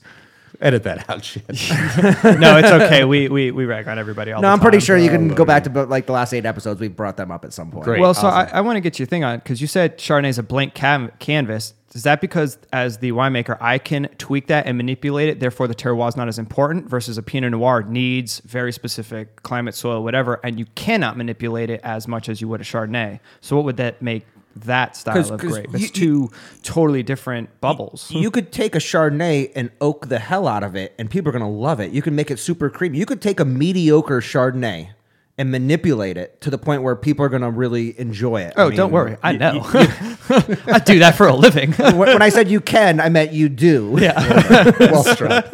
So versus you can also leave it very clean and very clear, but it still has tons of nuances. Whereas something like Cabernet Sauvignon, you can only do so much ma- manipulation. You can only change it so many different ways. You can do different heavy hands of oak, new oak, used oak. It can only go so many directions. I could literally take. You could take Chardonnay grapes from one piece of property, give them to 10 different winemakers, and have 10 completely different wines completely different. You take 10 Cabernet grapes from the same vineyard, give them to 10 Cabernet drinkers or 10 Cabernet winemakers, it's probably going to make a similar wine. There's going to be little nuances that are different, but it's going to be similar. With Chardonnay, you can manipulate the hell out of it. So then, wouldn't that be the case then, in your friend being right and wrong at the same time, where a Chardonnay is not necessarily, it is the process of making the wine that makes mm-hmm. the wine, versus a Pinot Noir is the actual site and area speaking for the site, and the winemaker can only do so little to change it. Uh, I mean, I, I don't know. I, I kind of see both sides of it because there's, I mean, there there's a lot of things you can do with Pinot Noir uh, to make it different. I, I don't think there's quite the range that Chardonnay does. I mean, I mean, even just think about, uh, I don't know, a- any producer, Russian River, full mallow, you know, lots of oak. You know, it's Werther, it's Werther candies. It's you know, it's butterscotch. Flat Coke. Yeah, right. I mean, it's it's very, you know, there's a very structured style, but you can go to Burgundy with the same amount of oak and have, you know, look at your, what'd you have, 75 Montrachet is what you were talking about earlier? yeah, the Montrachet. Yeah. Yeah, that, that was like kind of your epiphany, right? I mean, That was the first time I had a Chardonnay that made me completely change my idea on what Chardonnay can do. But with the exception of, I do love Chablis, and I do, I, I've enjoyed a lot of good Chablis. I think I just like that style more. But I'm so used to drinking so much California, uh, California Chardonnay with you know little oak, little mallow, but there's that big rich body and flavor to it, and there is a universal flavor into it, like Russian River Pinot. I've always been a big Russian River Pinot fan, but it's slowly kind of all tasting the same. But the mm-hmm. second I had that that Montrachet, I was like, holy crap! I didn't realize you could taste oyster shell in a wine like this and like fresh too and Yeah. with like not the body that a california has and the alcohol was way pulled back it was just so vastly different that it wasn't even on the same page let alone the same book as california and i really really enjoyed it and then i found out the price of it and i went oh well that was a great one time one time try right? It, it's funny you mentioned the Russian River because uh, I was at Pinot Forum and that was one of the things they were kind of mentioning. I think that was one of the problems is that everyone was kind of lumping it all together. Um, and I think they've been working really hard lately to uh, to kind of separate that. They have the neighborhoods project they have doing, um, you know, different parts of the Russian River. That I mean, almost to the point where they're believing it could even be subdivided, sub, uh, you know, make AVAs within. Yeah. Um, and and it's funny. I kind of had a little bit of that mentality until I actually sat down with that tasting. I was like, oh wow, okay, you know, there is uh, there's a little bit of difference. But then you're also talking about producers and where they. So so I don't know. I, I feel like the, the Burgundian varieties overall. Um, process is very important, but also I don't know. I guess where it's coming from. I, I maybe I'm talking in circles here. I would also say that I think one of the big thing that unfortunately hurts the wine industry is the point system sometimes. Now, great for consumer, but if you're aiming for a goal of 95 to 100 points, let's say in Pinot Noir case 95, 96, 97 points, and you see that this specific person gave this other winery 95 points, you might mimic and be like, well, it's really oaked, it's really over extracted, and I can get more for it. Well, therefore, I'm not going to make the terroir of this wine. I'm going to make it towards that style, that oaky, over macerated, big, jammy, concentrated, versus letting the site kind of make the wine, sure, and that's which I uh, think is an unfortunate thing for the consumers. Oh, it totally is. So, so uh, a lot of times that's the one I can confidently. Anytime I'm really going to poo poo on a wine, I think it has to do with economics, right? Yeah. Um, you know, we were talking about Silver Oak earlier. Sorry, Silver Oak. Um, and and my one, arg- well, number one, no matter what anyone says, they're going to sell a shit ton of wine, Oh, and no one, no one's going to stop that, and Yeah. good for them, right? Um, but I think now, I think it's last. It was like over three hundred thousand cases they're making. Over three hundred thousand. That's a cases lot of wine. how how is there any specificity to what you're doing? How is there any exemplification of where this is coming from? I mean, it, it's almost like you're you're kind of following a recipe book because you need to hit margins and you you have investors that need to be happy and this is more this is why I don't carry wines like those not, not because I, I I hate the wines and and they're bullshit and they're this and that and you know I, I mean they are a little manipulated they're a little big for my taste but there's people that like them that I have but I, I feel it's easier for me to be passionate at a table. I'm more uh, enthusiastic at a table about um, let's say for like Pilcrow. Okay, so Pilcrow, uh, Sara Beer's making the wine. Um, they had Pym-Rae Vineyard. They're, they're, you know they're actually looking for a new vineyard. It was bought by Pontet-Canet. It's not on. Uh, they don't have access to that Mount Veeder fruit anymore. There are 182 cases and that's it, right? Like sleeping in the fermentation room, making sure everything's going right. Like they love each and every bottle. They've had their hands on each and every bottle that has come out of that. that That's winery. it. You just nailed it right there. The every bottle was probably touched by ten people in the winery. Uh-huh. Versus, is the winemaker at Silver Oak actually touching that label? Is he actually touching that bottle? Did he even touch those grapes? Mm-hmm. Did he have anything to do with it? I mean, there's so much wine produced. Does he just come and wave his magic wand in, in the winery and produce Silver Oak versus this guy who truly cares about every single berry that was picked off of those plants? And not to mention, like, I'm not saying this is a Silver Oak thing, but if you're a mass production facility, you're not exactly going in going, oh, okay, well, the lower part of that hill is a little bit different from the top hill. We can blend a little of this. They go, okay, well, that tastes a little different, so add oak tannin to that. Uh, we need a little bit of more body in that. Add some glycerin to that. I don't like the way this is dry. We're going to add some wine conditioner, which wine conditioner is just high fructose corn syrup. So we're going to raise that and now blend it all together. Cool. Now every single bottle tastes the same no matter what part of the city it comes into. Versus those small winemakers who might have a point where, like, I like Williams Selyem for a Pinot Noir guy, Oh, and great. and he at least or they go, okay, well, we're gonna take that site, that site, that site, and that site, and that's like we're not gonna blend them together. We're just gonna let the site do its own thing, and you buy it as the consumer. You figure out the site that you like. You know, so I've got three wines I love from Williams Selyem, and I always buy them. There are these three specific sites that I absolutely love, and I've opened maybe just a couple bottles, and I've been lucky enough to go there and try them, and they are subtly different, but in a good way. You know, I'm not getting the same product every single year, and I like that. That's the same thing with uh, the Produttori Barbaresco. I actually really, really enjoy those different sites. I think that's so cool to to have something where when Damien opens it, I thought it was corked, and then an hour later, it was like a pine forest, and at the end of the night, it was my favorite wine. It literally went from the wine I hated the most to at the end of the night, I didn't want to stop drinking it. nice. Well, at fir- Versus you open a Silver Oak, it's going to be Silver Oak every single time. you, you thought this was off at first. Yeah, I, I- I thought something was going on with it. It's it's yeah. It's, It was really it's opened up. It was really goat cheesy. Uh huh. Like is about the best like way to put cheese. it. Like it was really, I'm really Sweet enjoying this. So good. yeah, it was really it's good strong to me on one of the cowgirl creamery cheeses that I always buy, like for the house. It has that. It smelled like the rind. What the, the of Saint goat Andre? cheese. No, the triple cream. It, it- it's the, the rind of one of the, the cheeses they have. The one that has the ash through the middle. Like actual ash? God, Yeah. I, I should know this. I should Shame- know Shame on too. me for not knowing my cheeses Yeah, I, better. I, I just Prairie Breeze. I, don't know. Yeah. I don't. If, whatever. if, if you could see me right now, you see me grimacing at the moment. yeah. So, so I want to, or do you want to finish your follow on that No, one? 'Cause- please, go on. So I just wanted to say, like, for one thing, for the people listening. So we did have, we have two wines with us. Uh, one of them, Jason uh, brought, is a white Burgundy, which we'll have him talk about in a minute. And then I actually put one into a, a what, what do you it? A tasting bag, basically, and poured it for him because I want to see what he, I want to get to a point where he can talk about what he's doing with it blind and whatever. But before we do that, I just want you to take a sniff of it and give us like an initial thought. And then later in the episode, break it down why you thought it was this and how you got across like uh, how a sommelier would do it. Okay, so so first impulse smell is what you're after. Okay. First impulse smell, and then we'll come back to it a little later, so you could tell people, you know, why being a som and how you kind of get to where you're at, basically. Uh, the first thing I smell, honestly, is uh, volatile acidity. Um, I, there's a little uh, like pickle juice, pickle brine. Um, I think it gives it aromatic lift, um, and the wine's kind of floral. So what's what is VA? Just to break that down, because a lot of Um, Oh, people Lordy. don't So- exactly know, or what, what what's No, what- sure. When, when you say it has volatile acidity or VA, You're right. I, I, I should what uh, for an put that a average person, like kind of what what is that? Like, what is it good? Is it bad? Is it a flaw? Like, is no, it a yeah. benefit? So, so te- technically, it is a flaw. Um, I, I, you know, geez, I'm on the record for this, so I, I, I don't know how uh, how confidently and great and everything else it is.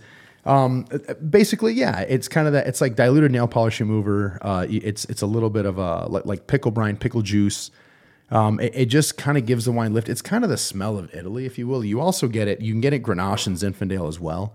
Um, in the Rhone Valley, you know, you'll get it a little bit. Uh, also, um, the explanation I got, God, if there's any winemakers listening, they're probably going to beat me up about this. but what I heard, um, Oh boy! All right, we're going for it. So, so- like it. Fall, fall on your face, dude. yeah, right. Fall on your Fall- face. fall right on your face. so, so what I heard is that a lot of times, whenever they, uh, if there's too little or too much nutrition in the must um, pre-fermentation, um, it- you'll you'll start building up acetobacter, right, in in your must itself. So what happens? Uh, let's take like Barolo for example, right? Good classic producer of Barolo, they're going to put it in a large botti, right? So it's going in this large, uh, you know, oak vessel.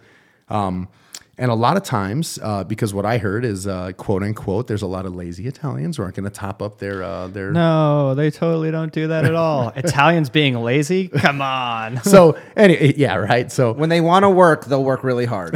yeah, you work you work for an Italian importer, so, when it, so you're very good. break that down. when they want to work, So they'll work hard. So uh, yeah, uh, my name I don't know what my name is right now. Anyways, so I was gonna say I'm Italian, and I think Italian DNA has a gene in there that it's the kings of last minuters. They're like, well, we could do it, but we'll do it later. Uh, it'll get there eventually, right? Yeah. So, so what happens a lot of times these barrels aren't getting topped up. So, so the oxygen that's in the barrel already is going to exacerbate what they have in there, and that's going to bring on a little more of the ethyl acetate, um, a little more of that. I, I mean, maybe I'm not explaining it correctly, uh, but you're going to get a little more of that element. So, so it's going to come out a little more. Um, which is why you have that. I mean, think of Brunello. A classic aging vessel for Brunello is going to be a large, a larger vessel as well. Um, you know, there's modernists obviously that are doing things with Barrique, but we're talking more, more of the classics um, you're going to see a little more of that, and uh, and and it literally manifests, like I said, is like that nail polish remover, that uh, that pickle juice. Um, I, don't know. It's kind of like a I used to get a lot in Italian wines. You're right. It was something like showing Italian wines. I used to get it a lot in Tuscan wines. Um, not as much in like Nebbiolo based, unless it was like a smaller producer, like some mountain esque producers. Like I'd get stuff like. Yeah, it was something. The rustic wineries I typically sometimes get it in a little bit more. It's almost noble though. I, I'm I'm saying it like it's bad. It's not bad. To me, it's it's delicious. It's and a it- distinct part of Yes, those wines. It is, and and even like uh, Produttori, for example, I think has the prettiest, one of the prettiest expressions of it.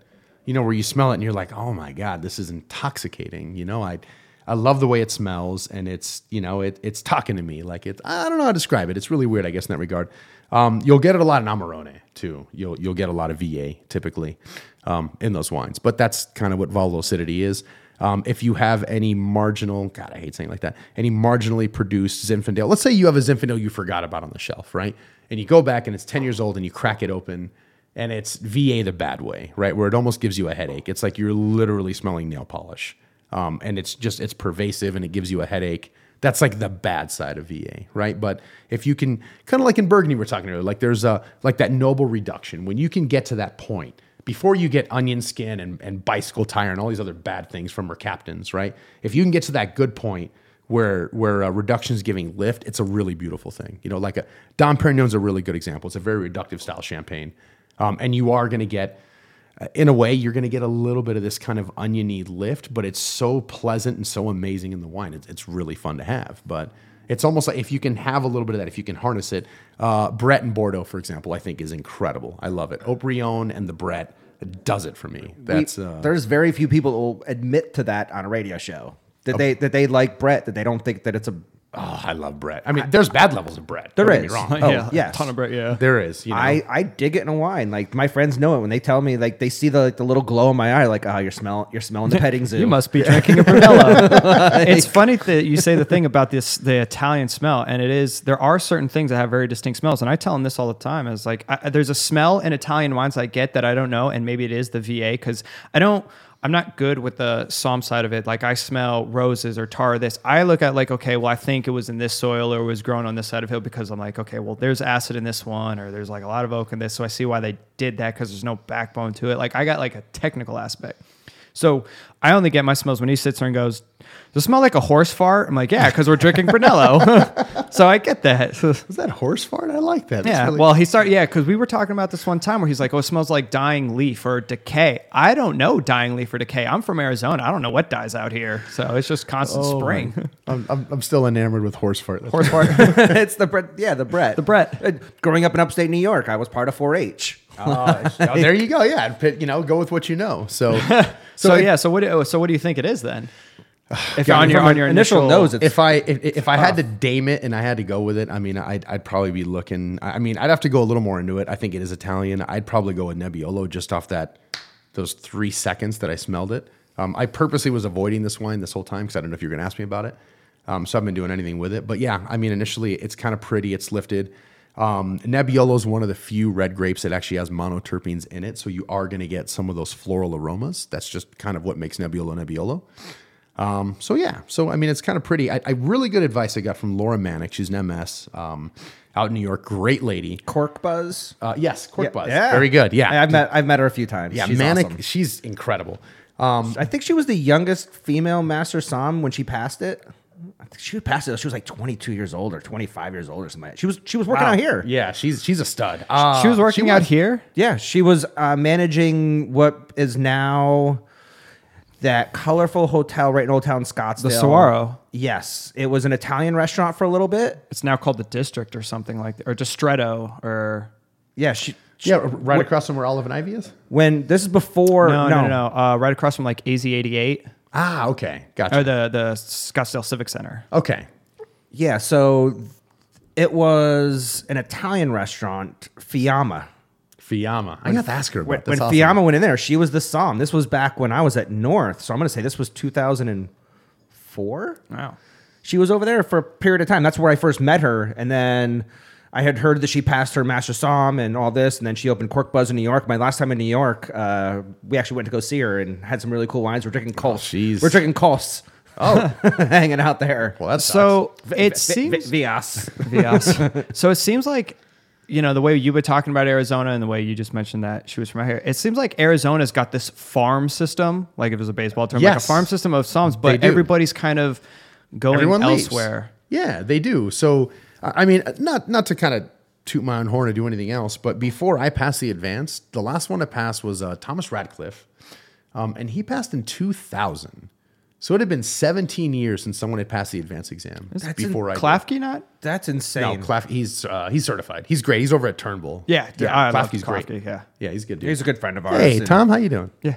Again, I see him every time I go to Napa. I make sure to stop by and see him. He's such a good dude. Yeah, he's, yeah, he's man. He is muscle bound right now. you He know? texted me like he a is yoked. yeah. he texted me like a week ago, like on Monday morning at like eight o'clock. He's like, "You guys want to record today?" He's like, "I'm flying out at 2. and I'm like, "Dude, it's like eight o'clock in the morning, like on a Monday. Like, I don't mind as long as you like give me a little notice, but." God, he's great. But yeah, so uh, God, so okay, what was it? Where was I at? I, I have a bunch of open boxes right now. Which open box was I on last? Well, Sommelier, Lori, Ma- Laura. I was talking about fa- that farm uh, system of farm Arizona. system. yes, yes. Fi- well, I was going on the farm system. Yeah, a lot of people just leave, you know, and it. Uh, You're about it- to toot your own horn. Well, I, just just about the last person to pass for for advance. It had been a while, and it's it's such a shame. There's so much money, and Phoenix, for example, is, I mean, we're what the fifth biggest or sixth biggest. We keep Yeah. kind of alternating between the two. There's a lot of money out here. There's a lot of interest. There's a lot of people that like to dine. There- We're just missing the beverage professionals, and and a lot of the great ones end up, you know, moving on, going somewhere else. You know, I mean, even me, I, I you know, not to say anything bad, I, I probably get a, a you know a good job offer every every couple months, but I'm so committed to seeing Arizona Here. see it through. Yeah, I, I, I really want it to work. There's no reason we shouldn't be knocking on the door of Seattle in five years, or Seattle, uh, San Francisco, Seattle, uh, New York, all these other places. We're considered, even for us to be considered a mid-tier market now, which is really cool. So I think you you mentioned a word earlier that I think sums it up, and it's the fact that so many restaurants want to hire the the sommelier managers. Somager, yeah, Sommager. Somager. because y- you go and you you spend all this time studying you get your master and then somebody wants you to run the pass and run food and bus tables and now you're having to worry about doing the server schedule and then you have to worry about doing running the hostess desk and you're like i, I went to school i want to be a som i want to sell wine i know that if i dedicate myself to working the floor I can increase the sales in the restaurant by X amount of dollars and pay my own salary. Sure. Just by me working the floor. But instead, you want me to write your wine list and be a manager. And we've had too many of those positions. That's why people go elsewhere because there hasn't been a lot of Yeah. sommelier True specific jobs here. Yes, But until we have a base of people that are good at it, they're not going to have the jobs for it either. and that's and that's the biggest thing uh, with us that we're doing. So so we're, we're starting a Society of Arizona Sommeliers is, is kind of one of the next things we're doing. Um, we want to make it a nonprofit, uh, more of a foundation, very educational driven. Um, the big idea behind it is um, we want to be able to send sommeliers out. Um, for example, you know, uh, Damien, you're here. All right, you're going to take a group of six sommeliers. You're going to go to Italy. Here's your itinerary. You're familiar with Italy already. That happens to work out, whatever it is. But uh, I mean, people here they need a global perspective, and nothing helps you learn a region like being there. Yes. Yes. You know, in October of 2015, I was in the right bank. I was at Saint Emilion, and there's no way to really describe that. I mean, you can read all day long about maritime climate and the influence it has, and clay soils, and there's the buttonhole up where Petrus is, and you know all, these clay soils where where a bunch of merlots growing and everything. You read about it, you hear you know you hear about it. You might even look at pictures, but nothing gives you perspective like being there and picking merlot berries off and actually eating them, and and seeing Cabernet over there and be like, well, shit, there's there's a nine gram per liter difference. I think they just changed it. It's 194 to whatever it is now. But at the time I was there, it was a nine uh, nine gram per liter difference in minimum must weight required for both of them. She's like, well, I should six six grams per liter. That's about the human threshold. I should be able to tell the difference. And Merlot grapes are sweeter as they should. So what's going to happen in that wine now? So you're going to have more sugar pre-fermentation. So you're going to have more alcohol, more body, right?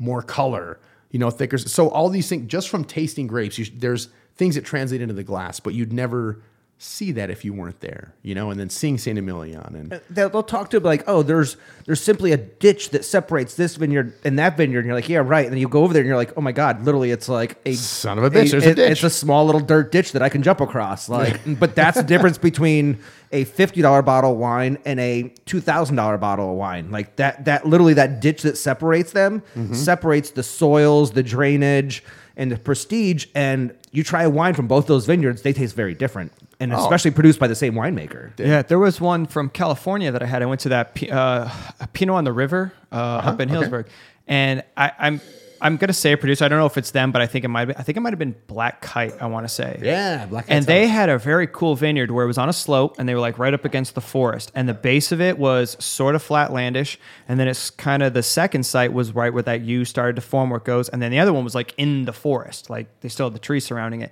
And all three of those were vastly different, extraordinarily different wines from real fruit driven, kind of Russian River, the way you think it would with like the high cola and flavors. And then all of a sudden, the turn kind of started getting a little bit more tannic, uh, a little bit drier in some ways. And then all of a sudden, that one that was in the forest had nothing but piney nose to it.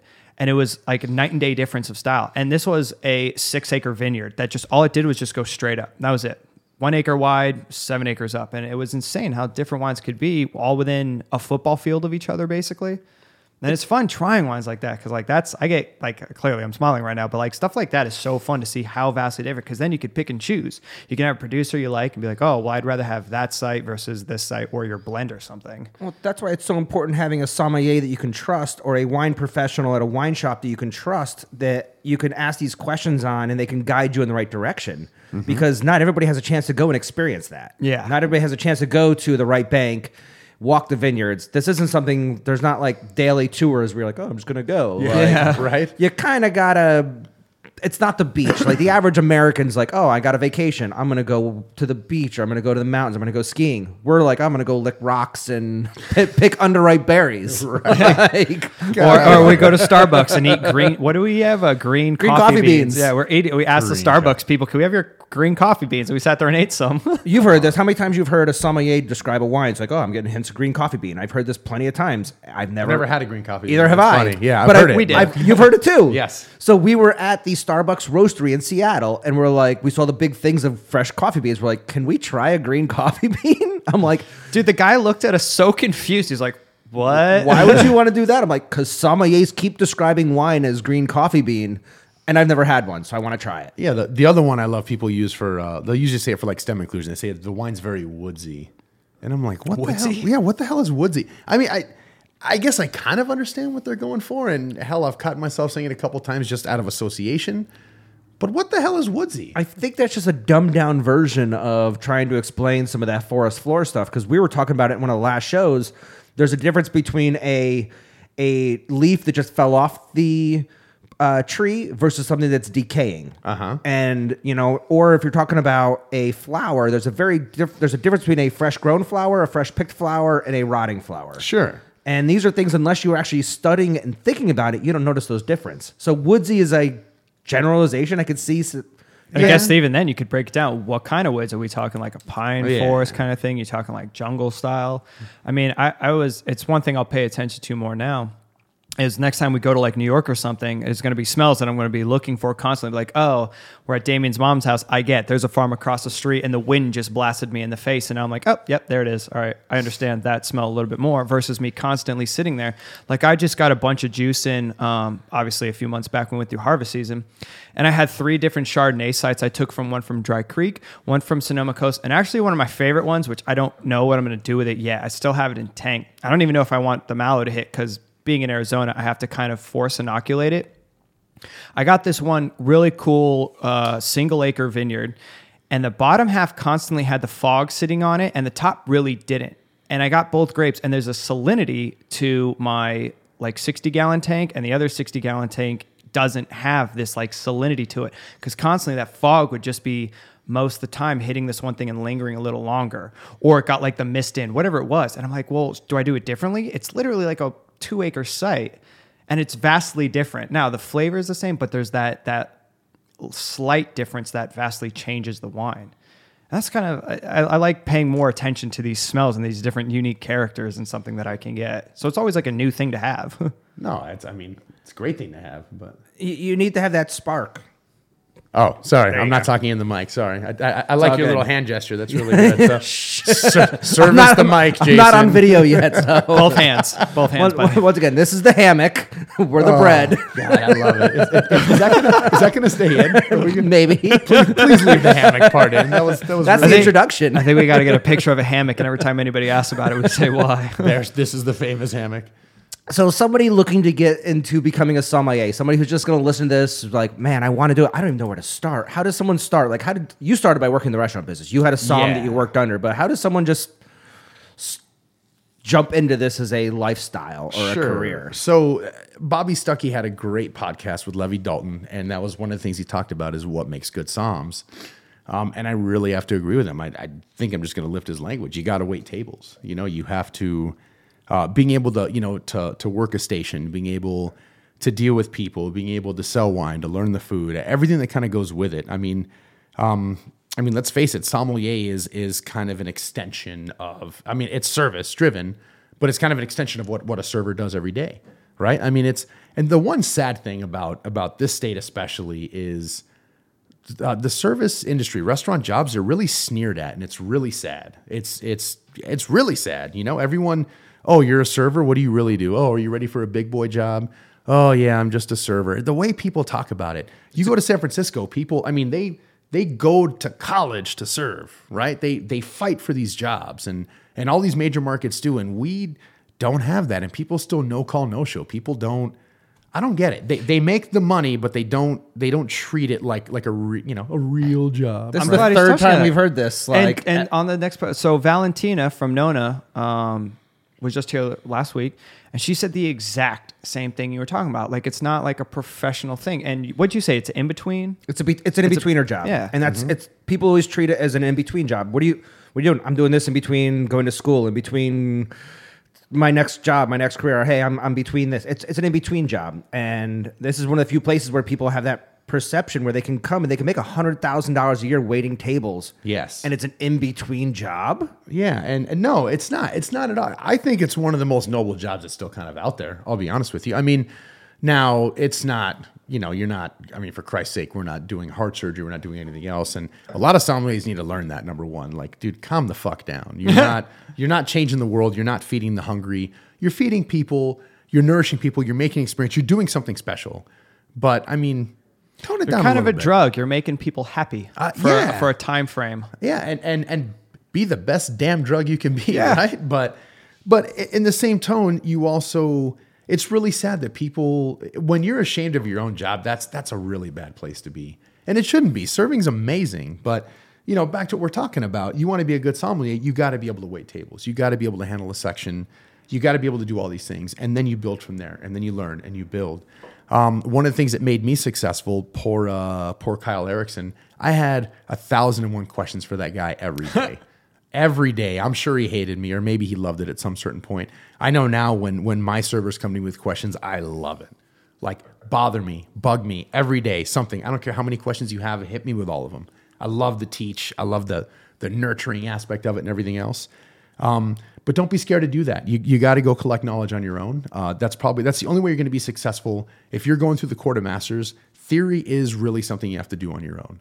You know, I can't borrow someone's someone's. I can't remove their head and borrow it for a week and fill it with information and then reattach it to their neck. It doesn't work that way. You know, you have to crack open books. You have to you have to get in the nitty gritty. You you have to kind of do it that way. So it's on you you know on your time off if you really want to do this you you have to assimilate all that knowledge and that's the one that takes the longest you know the longest time Sounds like you needed someone to inspire you too. Like Well, you needed totally. that that.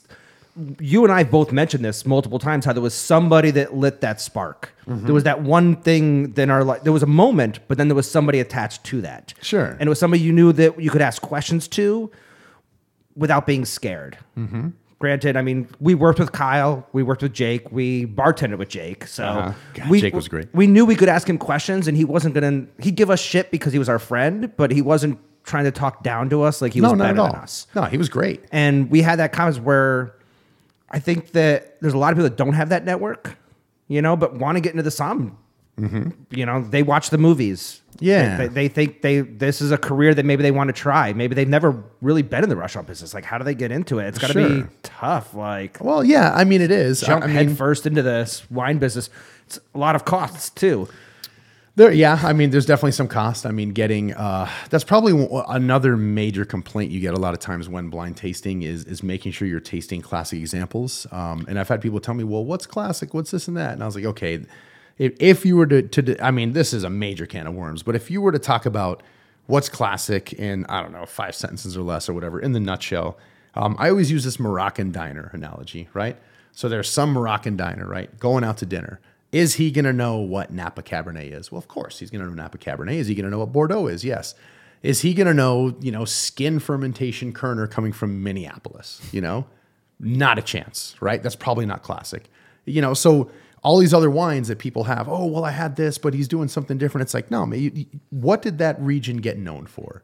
There, there's a reason when you look at a region, there's a classic set of producers. We talked about Produttori de Barbaresco, right? They really drive the style of Barbaresco. That's a very classic producer. Um, I love Gaja's wines, don't get me wrong. I probably wouldn't use those in a blind because he uses a ton of new oak. Um, and and that's just that's kind of his style, and that's that's not really what Barbaresco was built on, right? So so you need to think about you know what got it on the map, what's it known for. I mean, look at even Rioja now. I mean, I mean, classic Rioja's in the minority now. You know, I mean, you know, you have Lopez Heredia, you know, you have La Rioja Alta. You know, it was very classic. Um, but then, how many very you know? How about the modern guys? There's Roda out there, right? That's that's making super you know modern wines. Marcus Murrieta. You have the uh, uh, Marqués de Riscal. I mean, you know, those are very modern producers, you know? I So- literally have a bottle that on it, and I, I actually really enjoy this wine, but it needs a lot of time. But on it, they proudly say 200% new oak on this thing. And the crazy thing is, it's I've not. Yeah, I, I, I, one day we'll open it up. We'll do like a Spanish one, but um, it's not so overpowering. Like you know, like there's some that I get. Like there's some wines I've had recently where it has so much oak on it, you immediately go, "Oh my god, all I taste is tree bark." This guy, you don't notice it, but the fact that they said that we age it for 12 months in a new barrel and then we dump it into a brand new barrel for another 12 months, you're like, Jesus, dude, what are you, like, what are you guys doing? but, it's it sells, you know? And- But you don't want to use that for your blind tasting necessarily because that's not encompassing the region. Yeah, exactly. I mean, when you're doing Riesling, I think is a great way to see different areas of the world. A Clare Valley Riesling is going to be very different in the glass than a um, something from Nahe, which is going to be very different than something Sure. from Washington State. Sure, and and I mean, and it's funny. Like Clare Valley is very classic, right? I mean, you know, there's the elevated petrol. Uh, you know, you're going to have a little more alcohol to the wine. I mean, it, it's very fruit forward. The, the lime is, is very snappy. It's it's a distinctive style. You know, really, the petrol is is almost obscene. You know, the, the racket balls are tennis balls that everyone says you- you're really going to get it out of there. I get more racket ball, but now now I'm being an asshole. Um, but but uh, you know, that's still that's still a classic style of um, you know of Riesling. Um, but see now the Washington, for me, the Washington's a little different. Kind of like if I'm blind tasting my people on Germany, right? I'm probably not going to bring them a dry wine, like a dry Mosel, right? Mosel, the gift to the world that the Mosel gave was Kabinett Riesling, right? So With was it is, but that's that's what Mosel's known for. So why mess with it? That's what they're known for. That's that's what's classic. If I'm going to be giving a Mosel a wine, I'm probably not going to give Grosses Gewächs. I love Grosses Gewächs. Don't get me wrong. Dry Riesling's incredible, but it's not. It's not what put you know. That's not what Germany. It is what they're about. This is kind of a hard one. It is what they're about, and they drink more dry than sweet out there. But what really got it on the map was kind of a fruitier style, right? And especially in Mosel, that Kabinett style is what they're known for. Um, so in a, in a blind, that's what you're going to get. I mean, you can say whatever you want about you know leave milk, right? I mean, it's it's kind of an abomination it was made and everything else, but I mean, for a long time, that's what a lot of people were drinking at Germany. That's what they thought Germany was. So there's still that stigma there. People still think all Riesling is going to be sweet. Yeah. it, it's it's not true. But that's kind of that's what they've built, you know. You know, a lot of things on in America, anyways. You know, Same So- thing with rosé. People think of rosé, they immediately think of sweet, and now it's taking a certain time before people are like, okay, well now we could drink rosé, and it's not sweet. It's actually a very good wine. Yeah. So I gotta I got to ask, do you think is that a is that a market driven thing? Why people will change from a Mosel Kabinett to well, we need to sell to X consumers in another place, therefore we need to go full dry or we need to go full sweet, Sure. or is it just a product of new people coming up and experimenting? I well, I, I think okay, the dry. Okay, so let's take the Rheingau for example, right? 1984. And, and by the way, it doesn't have to just be Germany; it could be literally anything. Oh, Like, sure. yeah. But but I mean, since we're right Well, there, we'll it's, use Germany. yeah, it's kind of a good example, right? So so Charta was established in 1984 in the Rheingau, right, with the mission to promote dry wines. You know, 80% of all wines in Rheingau made are dry wines, dry Riesling. All 80% of all Riesling, excuse me, in Rheingau is dry Riesling. You know, that's what they're drinking. That's that's that's what they know. That's what they're doing well. You know, and uh, you know, so so card is really around the whole Erstes Gewächs designation, and everything else. It doesn't necessarily have to be um, doesn't have to be a Charta member. Just a dry wine from there, from you know a uh, you know a Grand Cru site. But that's really the mission they're going for, and they they kind of changed that whole paradigm, and that's really what they're pushing now. So. So uh, sometimes, yeah, marketing. I think natural wine really is the one that's that's really guilty of jumping behind marketing. You know, like, oh god, this wine's shit. This is really fucked up. Let's market it as natural, and everyone that smells like you know, you know, leather sandals yeah. and patchouli oil, you know, and driving their you know Yeah. their their hippie van everywhere. They're going to get behind this, you know, and Yeah, balsamic is a natural flavor. Oh God, right? um, but and it's kind of unfortunate though because the Gang of Four, right, uh, in in Beaujolais, right, they make incredible Gamay. Those are natural wines, and they're incredible natural wines. But they're such a far cry from some of the different stuff that's coming out. It's really sad that it's it's gotten this weird stigma. You know, I don't know. I really wish we'd clean up what natural wine was. You know, it'd be easier to to get behind. I wish they would clean up a lot of the the wine laws and the governing behind it. But I mean, this is something that might never happen because unfortunately, the people that put the laws in place don't have a clue about wines in general. Mm-hmm. So the person who's writing the laws is someone who probably drinks shitty beer and whatever wine was given to him for his inauguration or his, you know, and that that's Pretty it. sure that's how sulfites ended on a bottle. One congressman got a headache and went, "What was that?" And instead of them saying, uh, "You idiot, you drank way the fuck too much of everything," he went, "Well, it must be the sulfites in the wine. Therefore, we'll blame that." Yeah, and unfortunately, like we brought it up, is that you can't put mega purple. You don't put uh, talcum or uh, Talcum tan- powder. tannin powder. Sorry, Talcum powder ends up in a wine. I think we got bigger problems. that's that's that horse butt flavor. I mean, This is made with a fine Arm and Hammer. Oh man, All right, By so the way, this Chardonnay is retardedly good. it is insanely Right? good. It's it's at first, yeah, it had that kind of funky goat cheese thing. It, blew, it blew off within 15 minutes. yeah, it's really starting to get to a good place. It really is. So, do you can you want to you want to tell us a little something about it? 'Cause talk- yeah, I talk know about John, the- John doesn't know a whole lot about white burgundy, and I don't either. Well, I mean, sure. I'm good I at mean, faking it. This this is one. This is a bottle I was given, so you know I, I don't really drive too much about this producer. I, I don't know. No, uh, to be honest, I don't know a ton about it. Um, I mean, you know, it, it is uh, it is Vougeot, uh, so you know they're over in the area there. So, Um, so r- dumb this down. So- Okay. So, so, Vougeot, vineyard, vineyard site. Uh, well, Clos de Vougeot is a vineyard site, right? Okay. And then Vougeot's, uh, you know, it's a village. Okay. Right? Uh, that's out there. So this is uh, Clos de Prieuré. So this is one of their own single vineyards. It's not a uh, Premier Cru. It's not a Grand Cru. I mean, there's only really one Grand Cru on Vougeot. Uh, but it is Monopole. So Monopole was, um, it's important um, because when Napoleonic Code hit, uh, anytime, so for example, Damien, sorry, Damien, you're going to die in this example. Damien dies, right?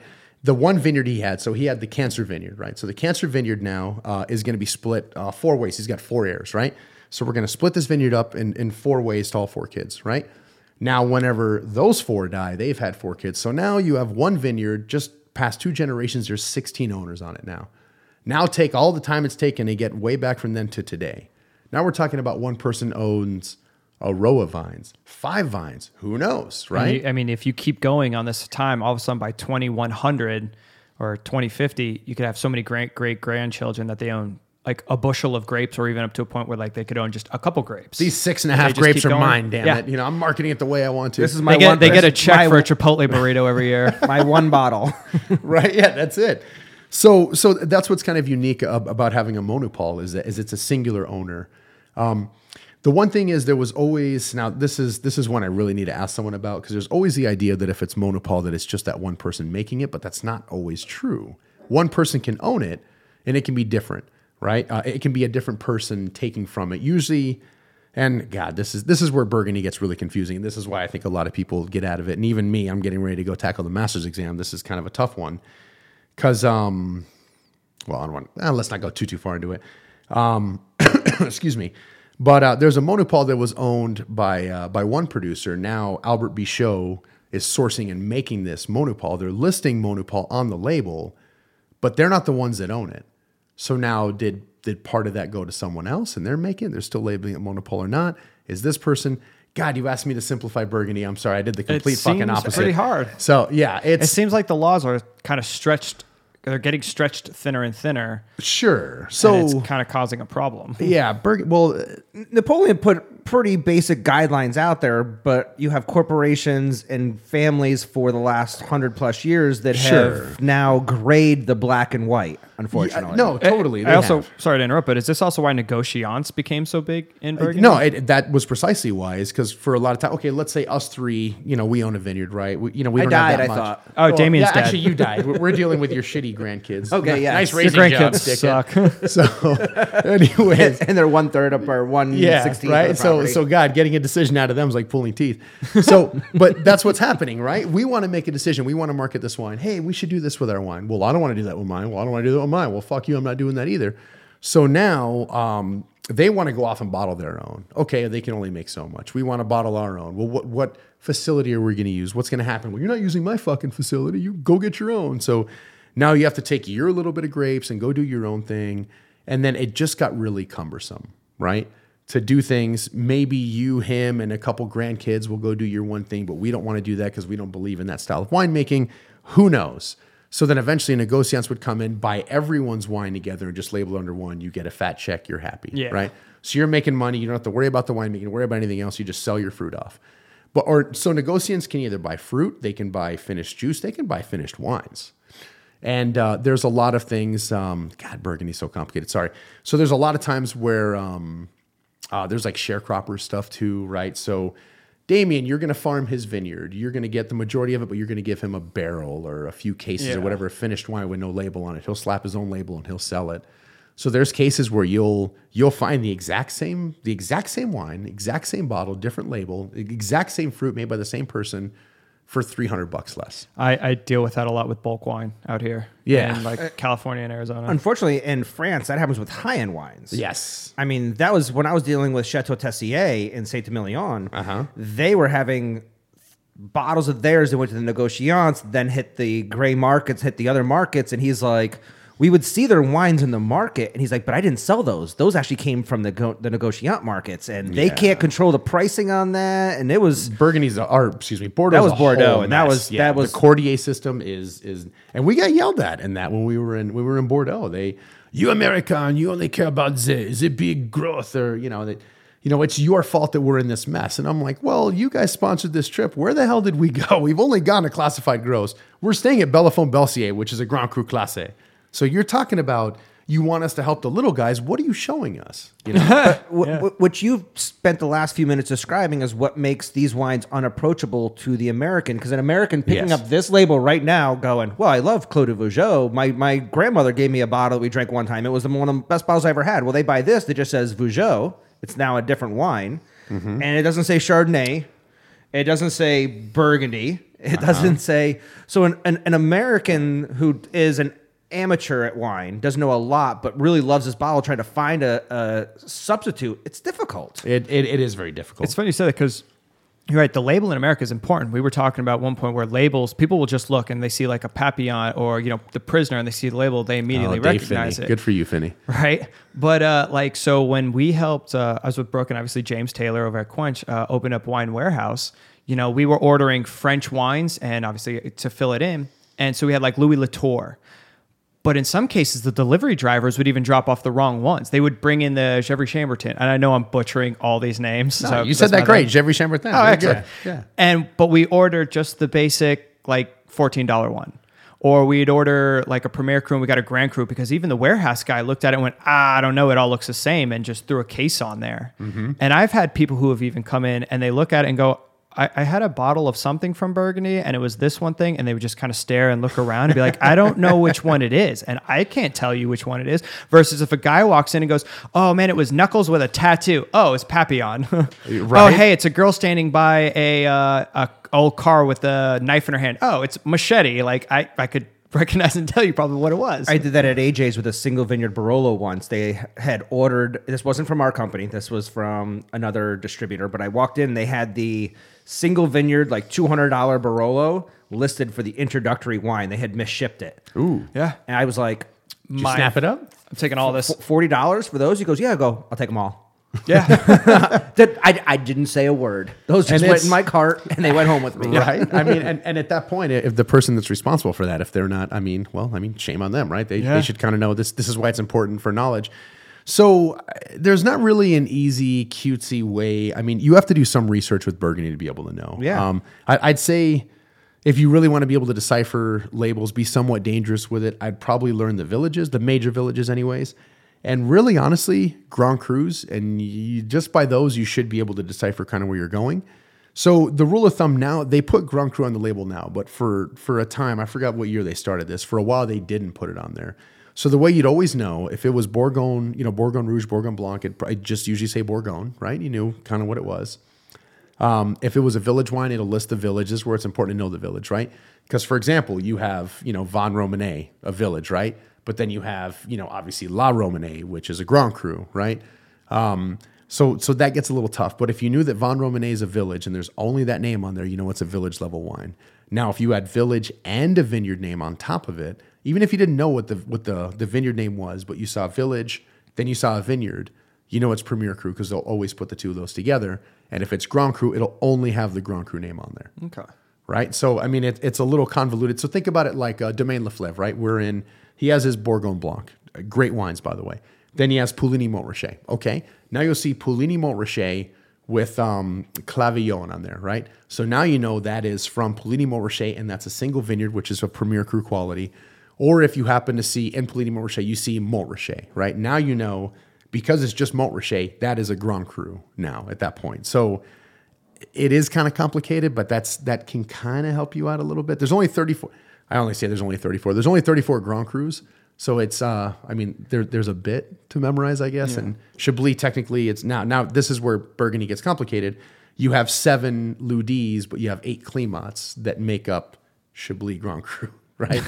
so See this, this, this, yeah, this is where you start confusing everybody. Like, the, I'm the- sorry. the ordinary people in America. No, I get it. Like, this is where we love about it. We love studying this kind Yeah. of stuff. Oh, I'm These are even the thinking here nuances. like, wow, that's that's a lot to get right there. But yeah, I mean, Burgundy's really confusing. But what, what's cool for the average person, if they want to learn this, break it down. Start buying wines from those individual towns and say, you know what, I really love the stuff from this area, or I love the stuff from this this village Mm-hmm. or this vineyard, and then just throw a party. Tell all your friends, here's the rule: you have to bring. Everybody has to bring a wine from this village. Mm-hmm. yeah, And- everybody and- brings Pommard today. And and then you start breaking that down more and more, and then that's that's the best way to learn. I totally, it You can't totally listen to a podcast to learn it because you're just going to get confused trying to listen. to it. It's our like show. taking Spanish Sorry. your whole life and never ever talking to anybody who ever spoke any Spanish. and then being like, you know, I'm ready to teach. I'm ready to someone take- yeah, or, or, exactly. or, or reading a book, a Spanish book, a book on Span- how to speak Spanish, and then trying to speak it. Like Yeah, you can't no, totally. do it. Yeah, you got to be able to hack it. So, um, right, yeah, Burgundy's complicated. All right, so um, Chardonnay. It is Chardonnay. Yeah. 100%. So now, now, just just because we want to be nerdy and go with it, technically, where this is from, it only has to be eighty five percent Chardonnay. No shit. And you- I didn't know that. I thought by law that it always had to be 100. percent Uh-uh. And you can do up to fifty. Let me see if I get this right. It's up to fifteen percent Pinot Gris, Pinot Blanc, and Pinot Noir. I think. Um, I don't know if Pinot Noir is allowed for the white, But I know in, in Pinot Noir, you're allowed up to 15% Chardonnay, Pinot Gris, Pinot Blanc. I learned something new. Wow, I didn't know that. Either. Yeah, I thought it had to always be 100. percent No, no, not, not necessarily. So And is that a rule f- across Burgundy or for Almost- just parts of Chablis or parts of Oh, oh, well, no, Chablis has to be 100% Chardonnay. Okay. So there's there's there's no there's no Always on 100% one. Chablis. Yes. And- um but but in the Côte d'Or for example, uh, I mean it, it varies by village. Um but yeah, most of the time you're on the 85% rule being the being the main and then you can supplement other things in there. Um then of course, you know, there's like uh, aligote is allowed and I love and Aligote. Aligote is so good. It is really good. And- Todd Sawyer and uh, Oscar uh, over at oh, those are great dudes at Atlas. Dude, they're awesome. Uh, Hey, they, guys, they doing? turned me on to that one. I was like, holy, because they poured it for me, and I saw the ship. I think it said, uh, it, it said something on there. It was yeah, or Bourgogne. I was like, oh, this is the weirdest tasting Chardonnay. They're like, no, it's it's Aligote, and I was like, holy crap, this is so good. It it's not that expensive either, which is so No. nice. And there's good. Michel Lafarge makes a really, really good aligote. Um, another one is uh, Loire makes an outstanding aligote that's that's actually pretty affordable, and it's domain too, which is really cool. So you're not even getting the maison, you're getting her stuff. Um, and I think it was 60 wholesale. I got it for. Yeah. Yeah, which is, I mean, it was lights out. It was really good. You had to, you had to like triple decant the thing though, because it was really reductive. I But- mean, you could literally throw a party once a weekend on Burgundy and break down a different town, different region every weekend, and you have a whole year of parties planned. and and you'd you'd still sounds you'd, like a you'd cover great about idea. a quarter Yeah. of it, honestly. Yeah. So I mean, it really is amazing. And it also showcases what you guys go through as studying and trying to get to this level that you have to break these down. You have to try all these wines. You can't just read about them. Mm-hmm. No. You, you, you have to, every Monday, you have to sit down and be like, all right, the theme is going to be this, and we're going to break down this region or this town or this river or this hill. Yeah. So, and it's, I mean, and then it's cool when you do, you start to get an idea, right? So, you know, so so you start going. I'm not going to go through all the villages because that's really just being an asshole again. Um, but like Gevrey Chambertin, right? It's typically known for being a little more broad shouldered. They're they're they're a little bigger, a little more structured wines. Where Chambolle Musigny is going to be kind of the opposite. They're more elegant. So, um, if Gevrey Chambertin, you're kicking the door off the hinges. You know, Chambolle Musigny, you're you're being seductive, right? You're you're finding a way into You're the house. unscrewing the hinge. Yeah, right. A- And like this great, you know, black patent leather outfit, whatever the hell, right? So, and, and you're going in and you're kind of doing what you have to do, right? But but in the Cote de Beaune, the same thing kind of exists between Pommard and Volnay, right? Volnay being the softer, the more elegant, Pommard being the more broad-shouldered.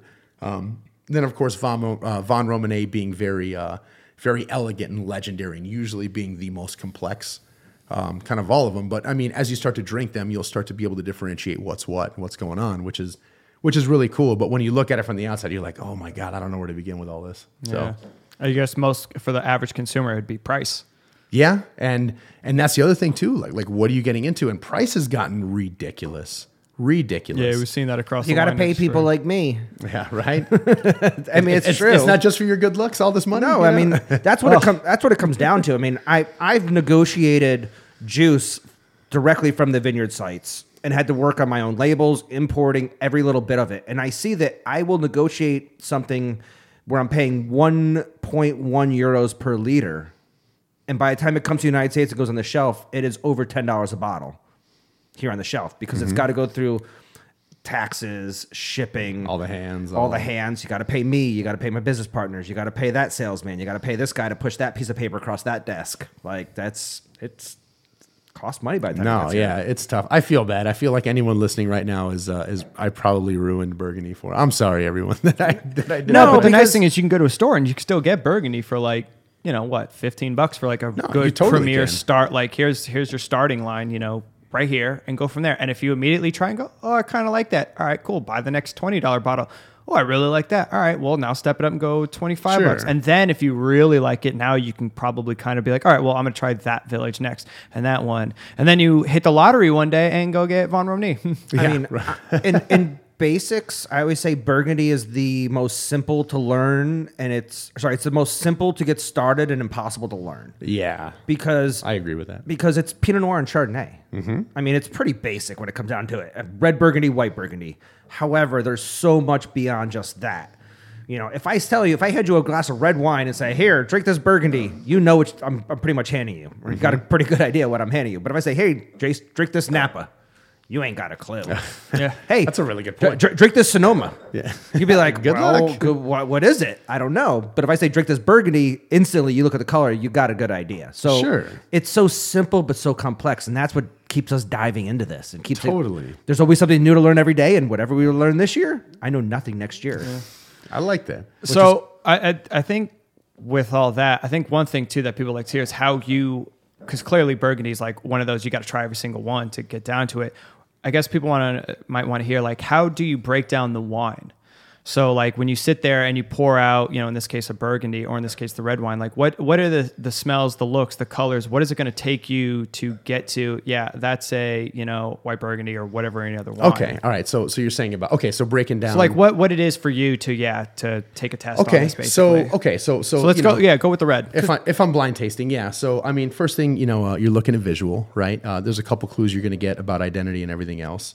Um, I don't have a, a really good white background, but if I'm looking at it right now, one of the things I can notice if I stick uh, my fingers underneath. Ah, cool thing. Yeah, I, always, I was I like, keep white, white piece of paper paper in the Ah, just in case. You're a good man. I like Right? that. I've done this So- once or twice. So one of the first things I notice when I look at it, hold on, I'm gonna get away from the mic here to get a good look. Yeah, and he's doing the red wine right now. Yeah. So so what I do is I put my fingers underneath it and I look at it, and if I can see the lines of my fingers through it, um, I, I know it's uh, it's diminished um, concentration. Yeah, like get, get, Oh. get a picture. So we because what we'll do is we'll take a picture of how you're doing it and we'll put it up and show Sure, people a little okay. bit what you're doing. So so yeah. So right now I'm kind of looking through it. Right. I'm uh, you know I'm staring through the wine, uh, seeing if I can see my hands and color and everything, and I can. So I can I, you know I can see my fingers through the glass. I can see the lines of my fingers through the glass.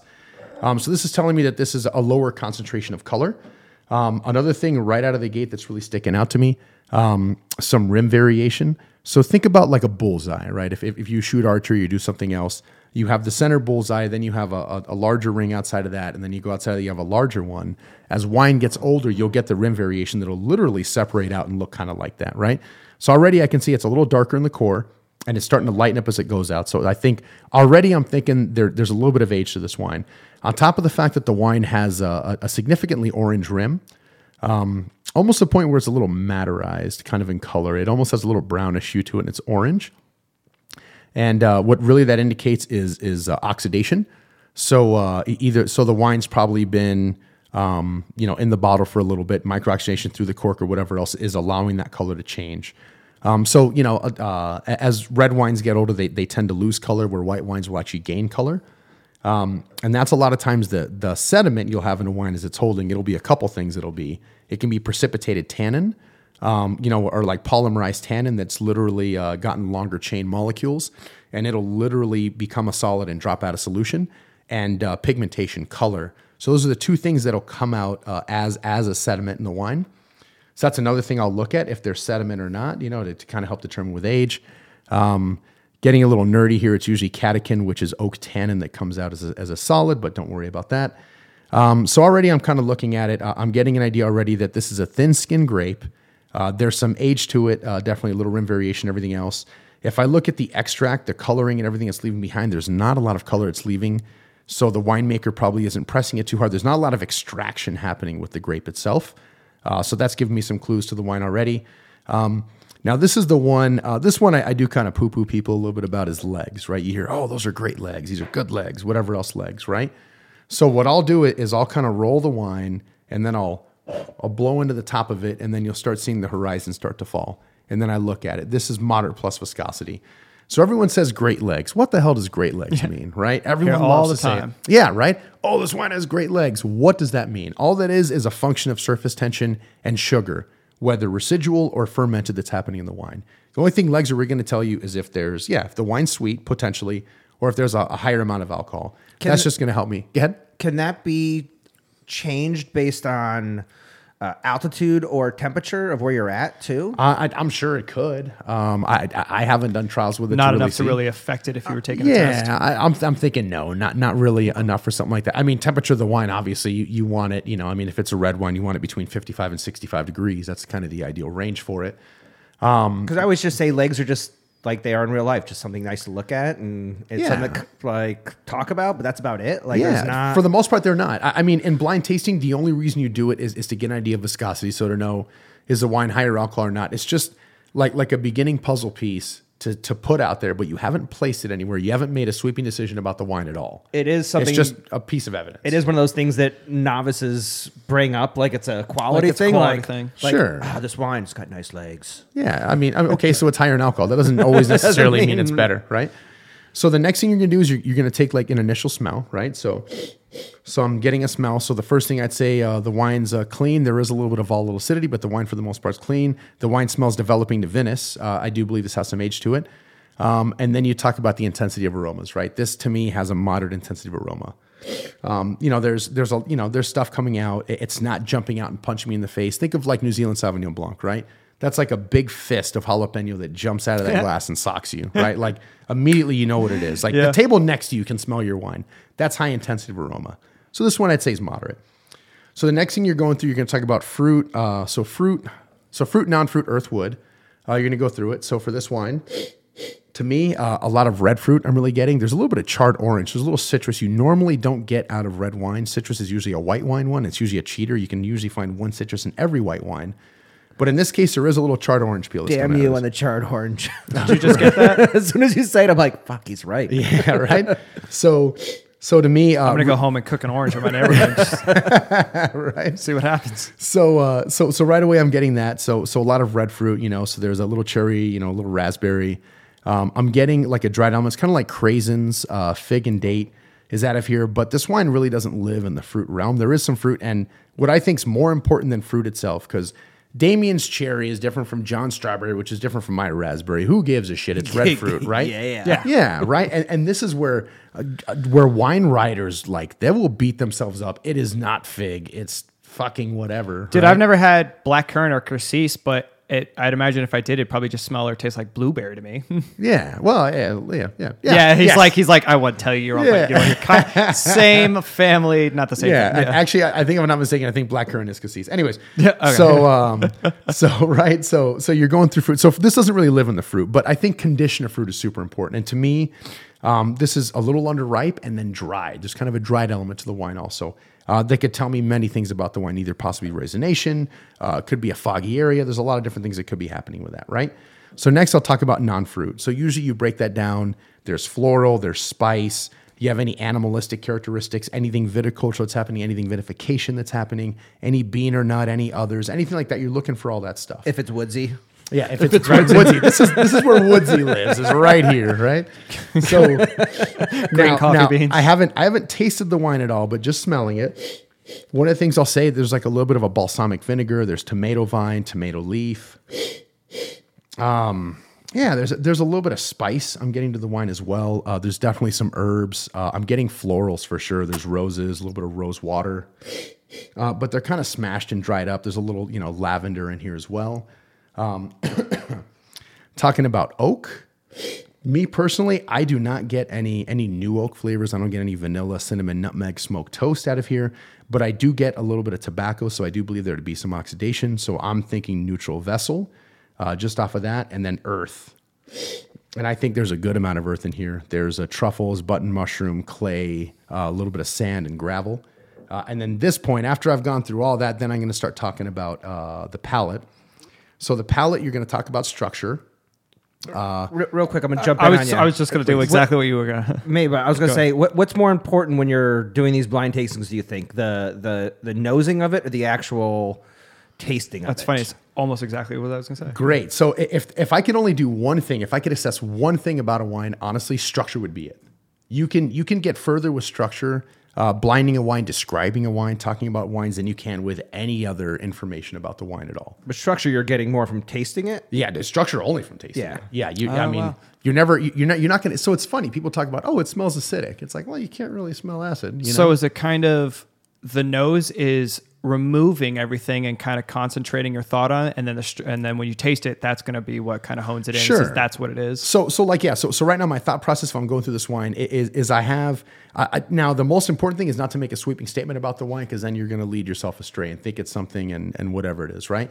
So, a good way to think about it is um, a crime's happened, right? The first thing that goes in your nose, right, is going to be the detective. They don't give a shit what happened. They don't care what's going on.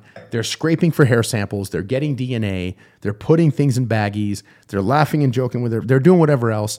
The point is they're collecting evidence. That's all they're doing. They are not data vested- collection. Yes, they they don't care anything about what happened. They are completely numb and they're separated from it because that's the best way for them to do their job, right? Then when that's done, uh, so that'll be like your nose and palate, getting structure, getting fruit, non-fruit, earthwood, all that other stuff. That's your detective. Then when you get to initial inclusion, now you're the district attorney, right? Okay, well I have this evidence. I have these witnesses. I have this timeline. This is a possibility. I need to bring in Mr. Syrah for questioning, right? I have this, this, this, and that. I need Mr. Nebbiolo to come in for questioning. This, this, this, this, that, and here. Well, I need Mrs. Pinot Noir to come in, right? Excuse me. So now This is awesome. This is a great way of describing this. Oh, yeah, thank no, you, that's right? it's yeah. I'm totally intrigued. I'll make a TV show out of it. right? So so now that you've gotten all that information together, you have what could potentially be anything, but you're still not personally invested in what it is. You should not be making up your mind about what it is. If you do it early, you're going to be skewed, and then this person hasn't had a fair trial, right? This wine hasn't had a fair trial. Then once you have all the DA evidence, everything else has happened. Once you get to final conclusion, you can be the most redneck, hillbilly, backwoods. Uh, he did it. He's guilty. Whatever the heck you want to be, jury person at that point, and you can make any call you want, right? You can say anything. It doesn't matter because you've gone through, you've done the work, you've gotten the information. You have the right now to make a call as to whatever the hell you think it is, and you're going to be wrong a lot. It's going to happen. You're going to be wrong a lot, a lot in the beginning. That's just the way it is. But the reason people get good and they get right is because they've been wrong more times than someone's even attempted to do it. Yeah. And that's that's where I go about falling on your nose. Take a shot. If you're wrong, you're either you get the wine right or you learn something. So either way, you win. Yeah, Hall- Hall of Fame baseball players uh, are out seven out of ten times they're at bat. I was like, it's the only And- place you get hundred million dollar contracts for being less than a third good. Yeah, right? So okay, so so I was getting ready to go with structure. God, this is long-winded. Sorry. Uh, No, it's good. I think honestly, I think this is nice because I'm understanding all of this right now, and so the average person's probably like, okay, I get where he's going oh, with cool. it. All right. we haven't really broken down a tasting this way either. I Oh, mean, perfect. Yeah. I'm happy I could. help This you is guys. perfect. Salesman, Yeah. winemaker, uh-huh. like definitely neither of us are Soms. Yeah, so stupid, you know, pretentious asshole over here. okay, so all right, so so next I'm going to go with structure. So the first thing I do is I'm going to get a little bit of the wine. This is where I think expectorating the wine is important. You will never get structure as good swallowing the wine as you are, with the exception of alcohol. You're never going to get it as good as you are spitting the wine out. Really? Right? Yeah, I think so because because you're getting it twice. You're in and then you're out with it. Right? Huh. Okay. So we're, we're going to get a little bit of the wine. And whenever you get wine, don't feel bad. Move it around, slosh it around, make noise. This is like, this is like Thai street food, right? You're, you know, or whatever it is. You're eating your pho. Slurping Get- it, Or Vietnam, yeah. yeah. you're getting gnarly. Get in there, right? So get a little bit of wine.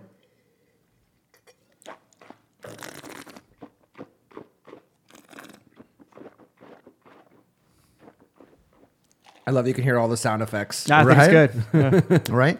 So um, out of the gate, I'm kind of moving it around. Um, the wine's dry, acid. So the way to think about acid, right, is that um, as, as you get a lower, uh, so as the pH lowers in your mouth, you're going to raise the acidic environment, right? Eventually, it's going to get to the point so the acid in the wine is going to threaten to take the enamel off your teeth. So your body's natural defense is to salivate, right?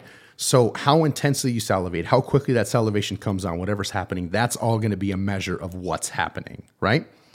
Um, so in this case, with acid, let's do that again. I usually don't uh, describe it there.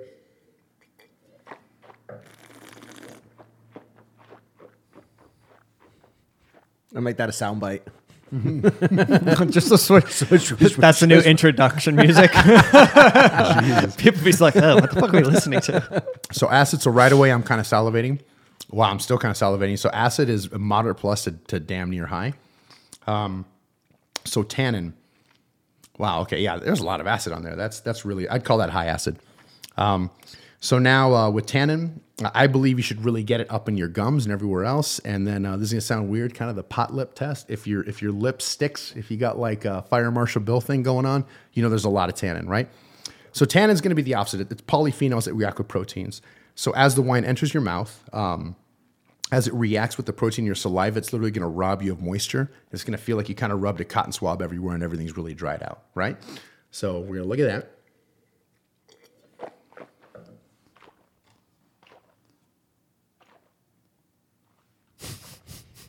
He's got a good. go He's got. that. He's got some rhythm. Yeah, right. and then we're gonna we're gonna rub it on there, right? It's a little drying. It's not as drying as, as I want, but there there is some tannin to it. Um, yeah, it's not as aggressive as I really wanted it to be. But there is some tannin there. It is okay. Now it's starting to show up. So now it's starting to dry me out a little. Because bit. even I'm like, I'm drinking this like, wow, this is really tannic Yeah, to me it is. as an average person. no, it is. It, it's it's it, it kind of sneaks up on you. Say so, some late tannins. Uh huh. So it definitely, uh, it's definitely there. But it is. So this is one thing I wanted to ask because Sure. I've had, I think, different styles of tannin. This one, when I drink this Mm-hmm. as an average person, all that moisture sucking tannin feel is Mm-hmm. in my gums. Versus I've had it where it's been in the back of my mouth a little and sort of on my tongue. Versus Sure. this is in the gums. Is Uh-huh. there rhyme and reason for that, or is that just just So- because of how we're drinking this right now with Sure. the swishing around and all that? Well, uh, so the wise Tim Gaiser always said Italian wines live in the front of the mouth. Um, there's a lot of people that argue um, that grape tannin uh, will hit you initially in the front of the palate, and then catechin or oak tannin will hit you more in the oh, back. Oh, so okay, that would make some sense to me because I've had a lot of like real built Napa cabs, and the tannin comes in the, In the back, of my mouth. That's oak tannin. oh, Good. okay. So that's All right, catechin. dude, that just it. opened I up just- a whole new world. You for see the light bulb go off above his head? Dude, NBC star just shot out of my the more you know out of my head right now. he just like lit up. Awesome. So yeah, so so that that's typically grape tannin. Where I believe this is more grape tannin than I do think it is oak. Yeah, because I'm not right? getting it like in the back. of my No, mouth. but it hits you up here, and it's like it's sticking. It, it's definitely there, right? So yeah, I, feel like call, she's a shot though the hair from Ice my psoriasis is sexy. so, so, uh, so I'd say this is a high acid. I'd probably call it high tannin as well. Alcohol.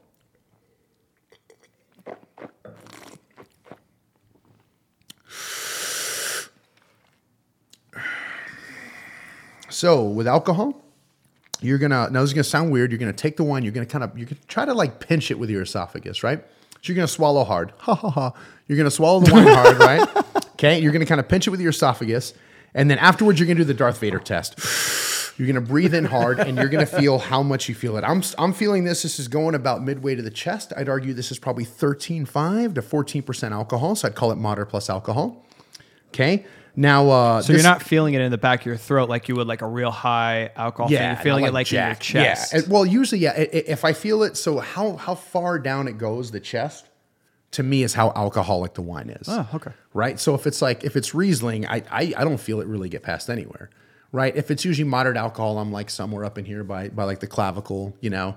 Um, as I get to moderate plus, I start getting a little further.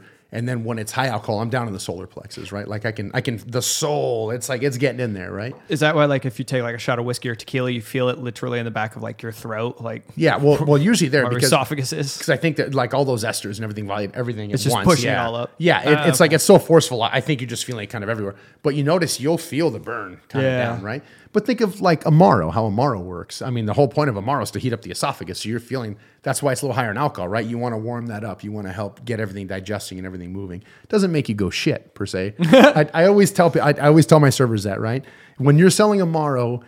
Uh, You tell them it aids in digestion, but for Christ's sake, don't make it sound like they're they're going to have a They're having a leaky laxative. butthole. Yeah, right. It's, it's Yeah, not nobody a wants a laxative nobody wants a leaky butthole from forget. right? So and and and that's it's funny because I've had some servers say that people are like, oh wait, it's gonna make me shit, and I'm like, oh my god, no, no, no, that's not what we're trying to convey here. Anyways, Settles the stomach. yeah. All right, so you're at alcohol. So so I'm at alcohol. So another good advantage when there's alcohol, a good way. So we talked about the Darth Vader. Now I usually two part at that point. What I'll do. Uh, okay, so for example, let's take our white wine, right? Yeah. So this is what I want you to do. So take your white wine, right? Uh, we're going to do the same thing. We're going to assess for alcohol. And then I want you to, to take a little bit. I want you to swallow it, pinch it hard, do the Darth Vader, but then hold whenever you take that breath in, close your mouth, and I want you to I want you to exhale out of your nose and tell me what you taste.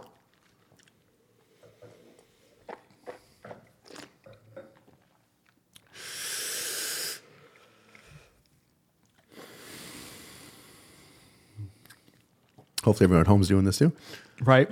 And what do you what do you smell when it comes out of the nose? To me, that's all the oak in the wine lives right there when it comes right back out the nose. To me, it's like nougat, caramel, Snickers bar. Like I get all the oak comes out w- when you exhale out of your nose when you're assessing. I was alcohol. thinking like, yeah, for me, like a creme brulee, almost like a Yeah. like a bananas Foster. perfect, which is oak. That's what oak Yeah. tastes like, right? Excellent. So so at this point that I'm doing that with uh, with this wine, this red wine. I need to have him on, like, just to teach us how to blind taste more. Wow. We'll just do classes while we're doing a been great. podcast. This is Oh, awesome. Whatever you want. I'm happy I could help. I love learning new things. I mean, it's So so with with the wine, the red wine, I'm not really getting any evidence of new oak. I'm not getting that vanilla, that cinnamon, that nutmeg, that smoked toast. I'm getting a little oxidation. I would would uh, reasonably believe this is um, uh, neutral vessel, uh, neutral oak, uh, probably a larger vessel, right? so now that I'm through structure, you're going to talk about um, um, uh, body, right? So body's just the weight of the wine, right? How heavy is it? Is this skim milk? Is this whole milk? Is this heavy whipping cream? That's all body is. It's just a function of, of the weight of the wine. Then within that, you're going to have texture. So is this wine. So on top of the body. So for this one, I'd say this is uh, this is moderate bodied, and I'd say the texture's round. So you have lean. So like think of like Sauvignon Blanc, really electric, really really lean and zippy, like very light on its feet. That's your lean. Round is, I mean, just kind of round, right? It's rounding things off. It's not overly plush, but it's not super lean either, right? It's somewhere. It's like dad bod. It's like right in the middle, right? Okay, So then, uh, then, then whenever you go to That's a, that's going as a hashtag. awesome.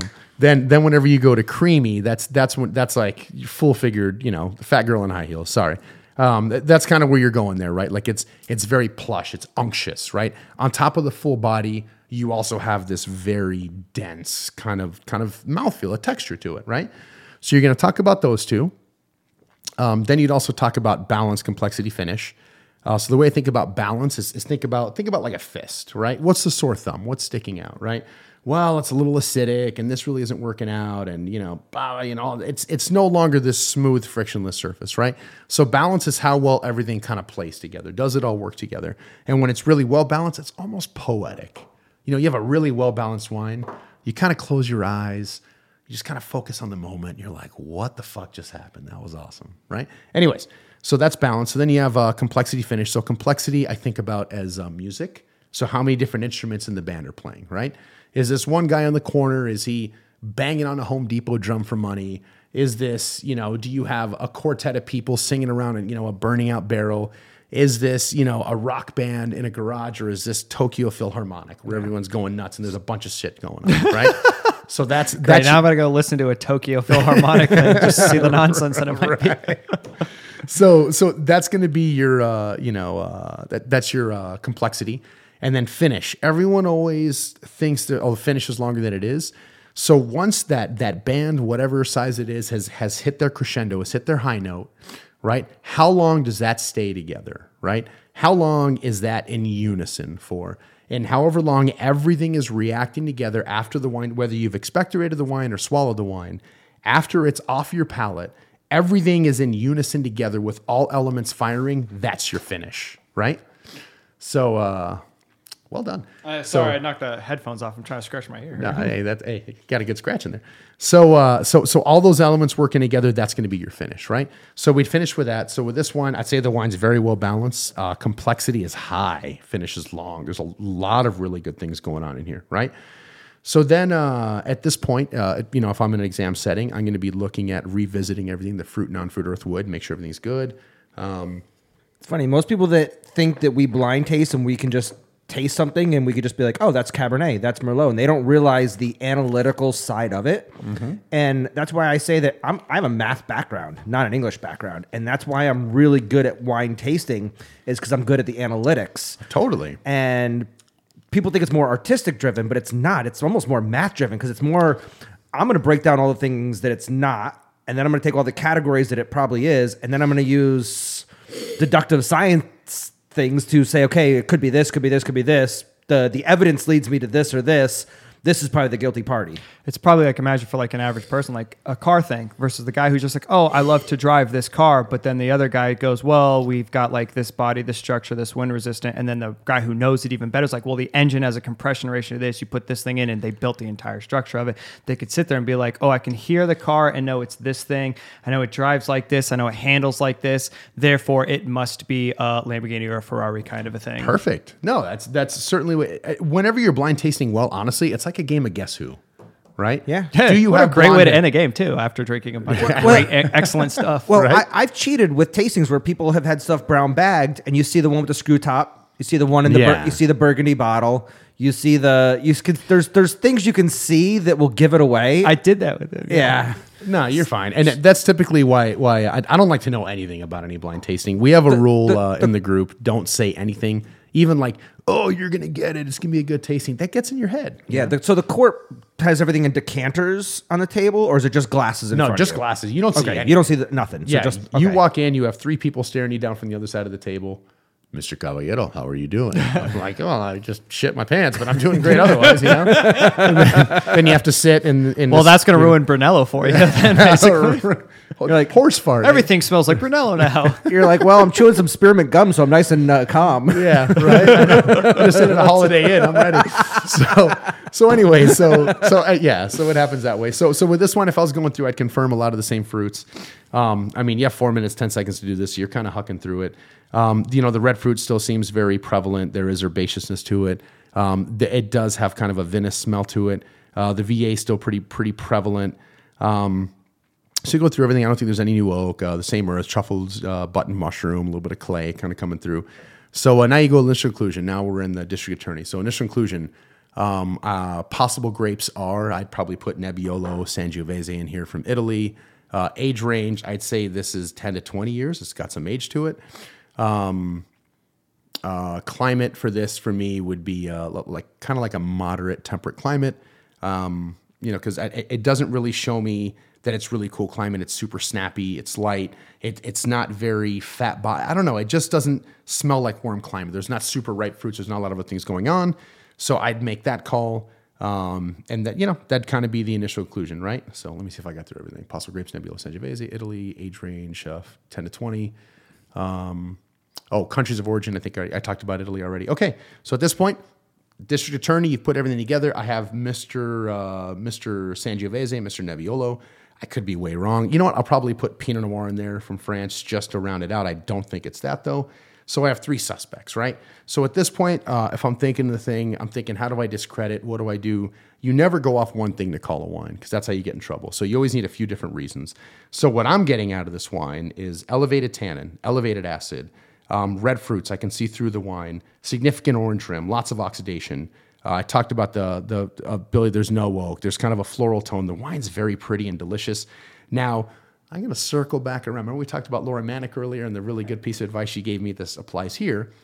Um, she said if you're ever down to the point where you're struggling between Nebbiolo and Sangiovese, and you know it's one of those two, the best way to kind of fix yourself or know where you're going to go with this is to ask yourself, is this wine more like Burgundy or is it more like Bordeaux? Um, and this is a whole nother theory I have. We can get into it if you guys would like about about Grenache, um, Nebbiolo, and Pinot Noir, and, and their ability to, to transpose where they're from. We'll get to that later. Uh, to me, this wine, uh, it, I mean, it strikes me as Italy. I could be way wrong, but it's more like Burgundy in my opinion. So if I was going final conclusion, I'd say final conclusion. This wine is Nebbiolo. Uh, this is Nebbiolo from Italy. This is Nebbiolo from Piedmont. This is Nebbiolo. Um, it doesn't feel as tannic. I, I hate getting into to things like that because of age or anything else. I mean, I might go Barbaresco, um, but I feel like I, that's kind of that's kind of a meaningless distinction between the two. I mean, once you're kind of there, you're already. I'll just say Barbaresco anyways. Uh, this is Barbaresco. I believe it to be a reserve of quality. It's pretty good. Um, I'd give it a vintage of I don't know 2000 and let's go 2001. We'll go 2000, straight 2000. Um, a reserve of quality, and I'd leave it at that. So my question to you would be: Do they want you to nail the area or just close enough to the area? Like, would, if you were drinking Burgundy, because we've been doing Burgundy all day, would they be? Would you say, uh, I believe this is uh, Cote de Beaune versus Cote de Nuits, and they're good with that, or do they want you to nail the site, everything? Well, yeah, I mean, you're, you're probably going to call it down. I mean, not going to go as far as producer, but like for example, if it was Burgundy, you'd say, okay, final conclusion. This is Pinot Noir. This is Pinot Noir from France. Pinot Noir from Burgundy, from the Côte d'Or, from the Côte de Nuits. This is Gevrey Chambertin. I believe is to be Grand Cru. So Grand Cru, Gevrey Chambertin, whatever vintage you think it is. You'd, you'd break it down that way, kind of like if you were calling Cabernet, right? This is Cabernet from USA, California, North Coast, Napa County, or yeah, Napa County, Napa Valley. Um, I believe it drinks a little bigger. There's a little more to it. So I'm going to say that this is Mountain Fruit. This is Mount Veeder. I'm going to give it a vintage of 2010. So you would get all your points because you got California right, you Mm-hmm. Got, or you got USA right, you got California right, you got Napa right, but you said Atlas Peak when instead it was like Rutherford. Just say you wouldn't really lose anything. You're It's- still crushing the shit out of the wine just because you didn't call the right AVA. okay. You're fine. Well, here in this case, so Plus, also, what he was saying, for the for the Somm test, they're going to test you on more known areas. Yeah, Ju- they're going to be classic wines. I- i- sure. If they're testing you on Pinot Noir, they're going to test you on Pinot Noir from Burgundy or from California, from parts of it, or maybe from Central Otago. You're not going to all of a sudden randomly get- Oregon. Oregon you'll have You're not going to be throwing a Swiss Pinot, You're not going to No. get an Umpqua Valley. which I've Pinot. had. Yeah, no, you no, know, no. and same thing when it comes to Yeah, certain say, Ganvine's really good, by the way. certain Italian wines, there's there's grape varietals that we know of from certain regions, but there's also very well known DOCGs of that varietal that you're not going to get tested on, even though they're famous. You yeah. know. no, no, no, totally. So, And I bring this up because I know what it is because I felt You the know it. bottle. Yeah. Well, I felt it. You felt the bottle. Yeah. And 'Cause I, the yeah, I bottle- said it would as soon as I went to pour it, I was like, motherfucker. so you were right. Uh, It's it is Nebbiolo, but it's 2006 Reserva Gattinara. oh, cool. Okay, yeah. I'm good with that. Yeah. you nailed. I mean, as, if, As if far as everything went, yeah. you got, you got that it was a reserve. That it was Nebbiolo. This is really Italy. good, by the way. No wonder Yeah. it wasn't as. I, I felt like the tannin wasn't as aggressive. Anyways, that's Yeah, me being an asshole again. But No, but actually, it, it was really fun to listen to you break it down because you nailed so many flavor components that are part of Nebbiolo, aged Nebbiolo, whether it was the the roses, the there was things you kept saying in there. I'm Like, that burnt orange. Yeah, you're like you're like, oh my god, he nailed it again. He nailed it again. And I knew what it was.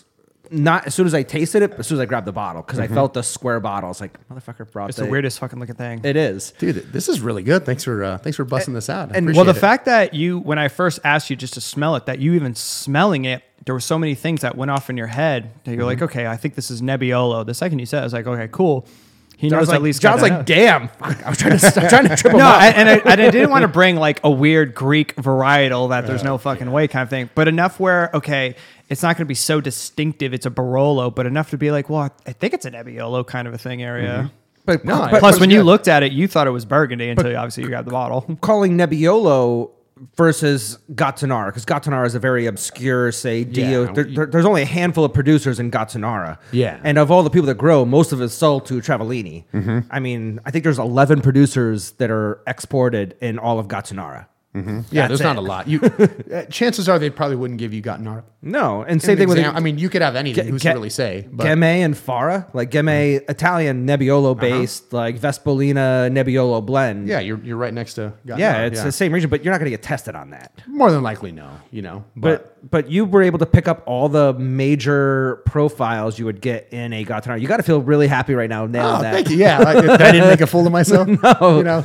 it- it- you know, I, I was prepared for the speech of. Uh, remember where I said fall on your nose? This is a good moment for that. I'm That's why you set that up yeah, in the beginning. Yeah, the setup, right? So I'm happy that didn't happen. no, it's so interesting that you were able to break it down. I think we could actually do episodes just on that because that's something that people are curious about. They think Sure. they think that we could just smell a wine and be like, "Yep, that's Chardonnay from Côte de Beaune," but Yeah. they don't realize. there's- I mean, if you're Fred Dame, you can do stuff like that. But I guarantee his brain is still moving and turning, and it is. Like he doesn't just smell something going, "Okay, it's this." Yeah, he's he's, a beast. He's uh, God. He what, what a good person, Fred Dame. If you ever get a chance to hang out with him, it is way worth it. Yeah, but I mean, also, I'll play devil's advocate for a second because Fred passed his ex- exam many years ago. 84. When there wasn't quite the diversity and the knowledge and the what there is, the way wine is today is very different than it was in 1984.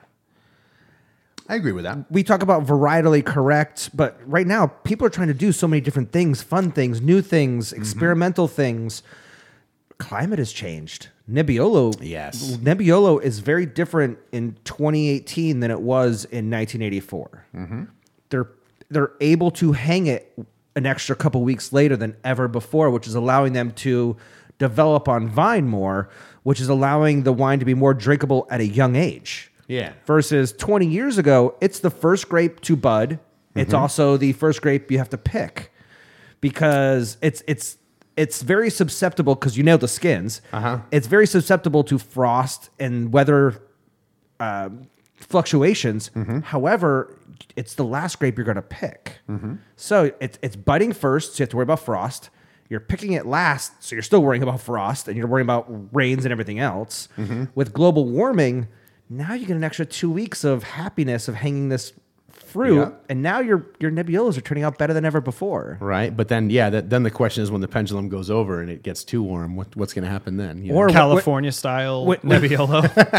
Wh- When you're Fred Dame from 1984 that could nail Nebbiolo in 1984, can he nail 2018 now because the wine has changed. Sure. So so you're getting into an interesting dichotomy. There, I know. There's, there's uh, These are rabbit holes of things. no, I no, no. ask. I love it. Hey, let, you know, we'll, we'll go down a little though. bit. So there's uh, there's MSs that pass, and they're very good about staying on top of things, and they respect the fact that they're an MS. Not, I'm not saying there's MSs that don't. D- d- let's not take that out of context, but you know, there's some MSs that pass, and you know what? They they, they want a little bit of a break. They've they've been at this for a little while. You know, I, I'm studying four hours a day now. I, I study two hours when I wake up, two hours before I go to bed.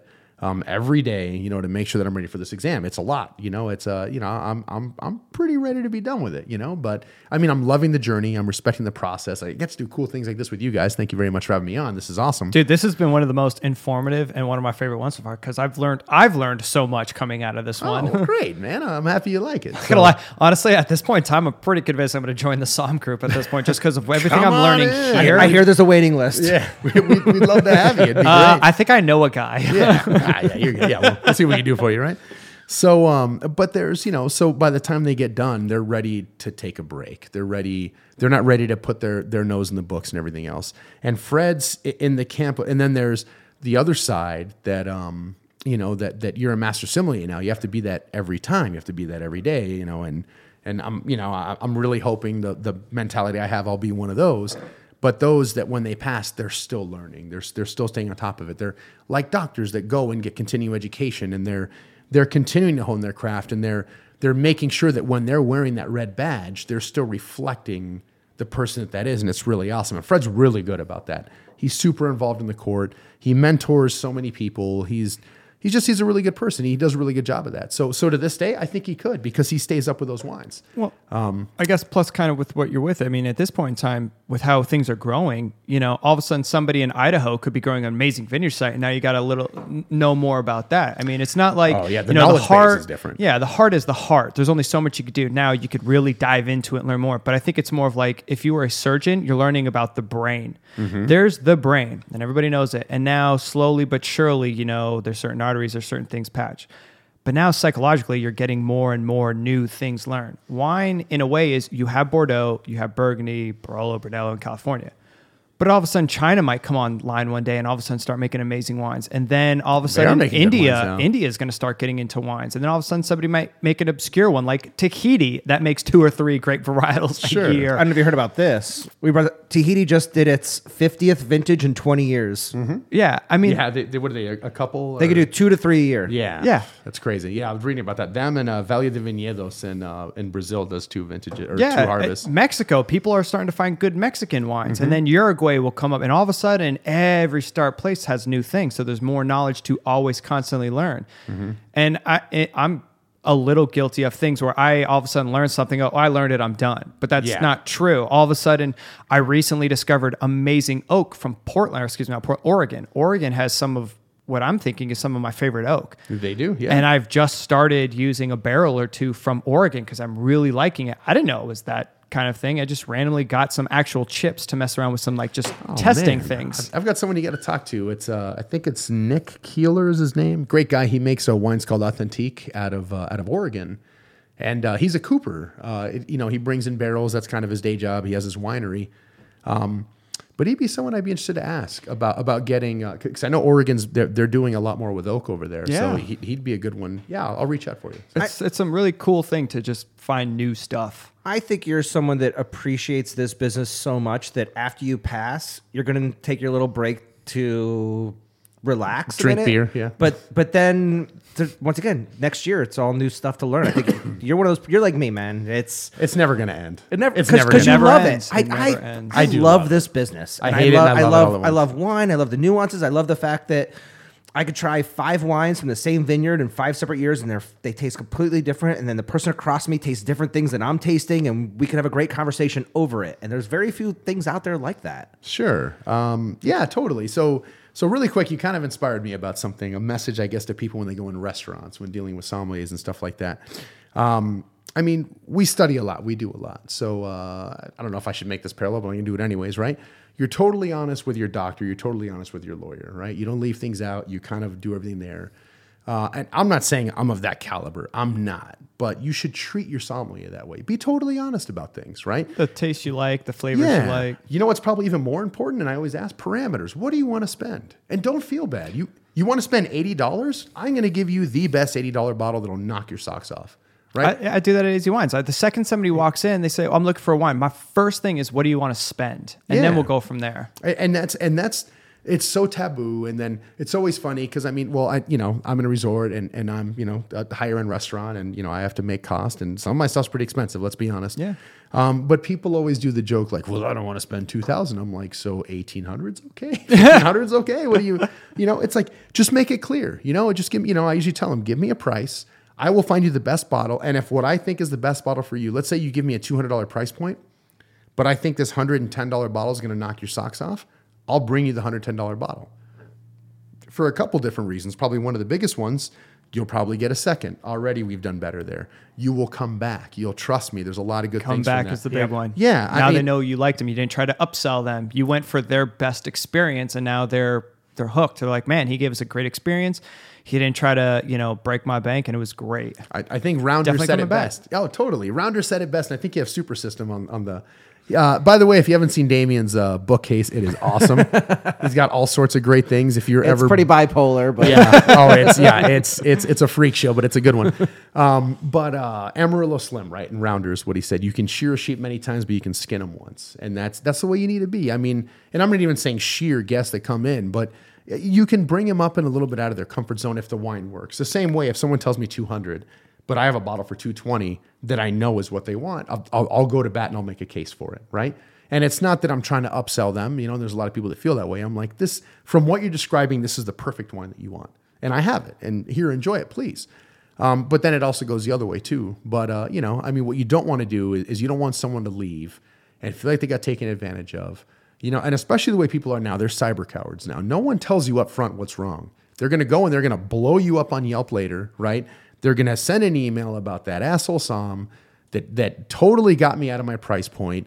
You know, so now you have zero chance for recovery to let them know something, to even let them know that that wasn't your intention. They have a bad feeling, and it really sucks when that happens because then I'm not only hurting my restaurant, I'm hurting sommeliers as a whole. It doesn't happen often. I'm, I'm really cognizant of that, you know, and and and you know, I don't have to have the greatest amount of sales in a single night to do that, but something's working because since I've been on, you know, it's it's been a record year every year, and I think it's because you want to take care of people, not because you're going to to suck someone's blood, you know, on the one bottle they get. you're building a reputation. You're building Yes. something long standing, something that, you know, it's not, you know, the whole teach a man to fish. I mean, Yes. you, you, you want people to come back year in and year out that when they come to visit Phoenix. Like there's people that come here once a year. Mm-hmm. You want to make sure that every time they come here, they're going to come see you. And whenever their friends come here, they're going to be like, you have to go see my boy Jason. Yeah. You got to go see him. He's going to take good care of you. And you're building that. That doesn't come overnight. No, no, it really doesn't. You know, and it's you know just you got to care about people. You, you gotta you know you gotta love what you do. You gotta I don't know. There's there's so many things into it. There's there's a lot of things sommeliers are really. There's a lot of control you have over the experience someone has, the memory they have, a lot of different things. You could turn them. I mean, you could change someone's life with one dinner. That that's a lot. Yes. that's a lot of power to have, and that's awesome. You know, when someone says they had the best meal ever, that that is worth it for me. Everything, the putting bottles away, the presenting at you know P&L meetings and having the crunch numbers and all the unfun stuff in the background that's not fun to do, right? Yeah, you still got to Yeah. run a business, you got to be profitable, right?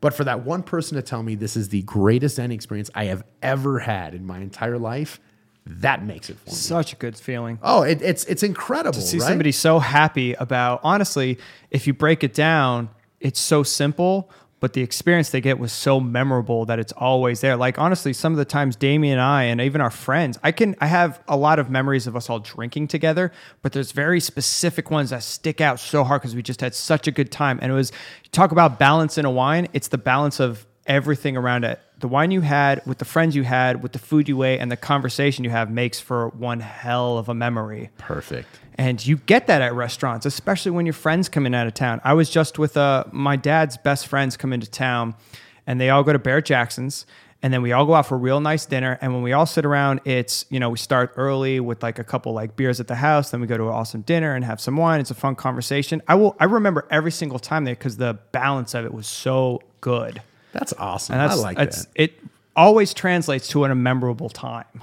I, I have fuzzies in my belly right now. So, so, so Jason, people, Sorry, I've got fuzzy memories that time. I can't wait to have you on more often to talk more about wine and breaking stuff down and just even the the, the passion of the business because there's something that that we have like the three of us at this table can sit around and talk for another three hours about the, haven't pa- been three the hours, passion of the business. Oh yeah, we're about three hours in. Are we really almost at three hours? Yeah. Holy crap. So, way, wow. So, so where does someone come and find you? When someone's listening to this in Thailand, because I, know- I know someone in Thailand's listening.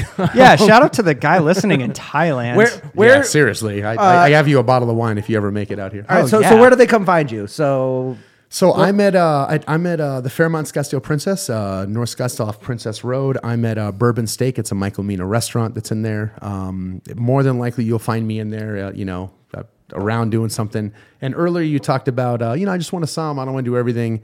Um, sure, the uh, the doing the schedules and the sommager stuff and everything else, but a really good sommelier should be doing everything on the floor. They should be bussing tables. They should be running food. They should be getting someone a coke. They, I mean, you'll find me doing everything. I'm usually the best dress busser out there because you're, you're, the, you're the ultimate ambassador for the restaurant. right. Yeah, you need to. Ultimately, that's what it comes down to. And me making someone's experience isn't only their wine; it's everything. You know, if I, if you drop a fork, what am I going to do? Hey, you go get that. No, I'm going to go pick it up, go put another one in a marking tray, go go set them up. You know, I mean, what kind of person would I be if you know I'm barking at someone else to do that? Plus, your staff sees you doing everything, and all of a sudden they'll respect you more and listen more to you. So, and when are you sitting for your master? when are you starting this this journey, this next step? I'm supposed to be getting official word uh, here in the next couple days. Um, hopefully, it should be good, but July 22nd is what it's looking like. Awesome. Are they going to do that here, or is it somewhere else? You have to Uh, travel. it's for going to be in Texas. Okay. So I gotta, I gotta yeehaw. I gotta go take off to Texas. Dude, dude, how many? Enjoy that How many? how many times do they test in the United States? Uh, once, Once a One- year? So they'll they, they do uh, they do one theory. Uh, they usually split it in uh, in different locations. This time it's only going to be one, and then uh, they are going to um, yeah. Then after that they do uh, theory and tasting separate. So or excuse me, they do uh, tasting and practical separate. So you do your uh, your theory first. Once you pass that, then you're able to have a crack at the other two parts. And I think they do that September. Um, St. Louis, where they did it last year, I'm pretty sure that's where they're doing it this year. Uh, but you need to pass theory before you can even do the other ones. But they only offer the exam in its entirety once every year. I know you're going to be knee deep in studying, but I hope you can come on between now and July 20th and I- do this again with us and I talk would more be about honored. the passion of food and wine. And if we could help you study in some way, let us know. But this was just been so much fun sitting has here and talking a- about wine. Absolutely and, amazing. Totally, totally. You know what? Next time, uh, food and wine pairing. That's something sommeliers are very weak at. I'd love to address that. Yeah, So- definitely. Ooh, absolutely. I'm totally down with that. Maybe we could bring some uh, funky cowgirl cheeses that we can't remember Yes. the names of. Yes. some goat cheeses to go with these. I'm in. So really Awesome, cool. man. So Jason Caballero, did I say that right? Yeah, Caballero, you got it. Yeah, find him up at the uh, Fairmont. The name of the restaurant again? uh, bourbon steak. Bourbon Steak. Yeah, man. Thanks for coming on. I really Thank you so much, Oh man. man. thank you guys. It's been It- great. And thanks it for sharing awesome. an awesome wine. Ah, anytime. Appreciate it, guys. Thanks for everybody for listening. Yeah. Sweet. Thanks. Have a good one.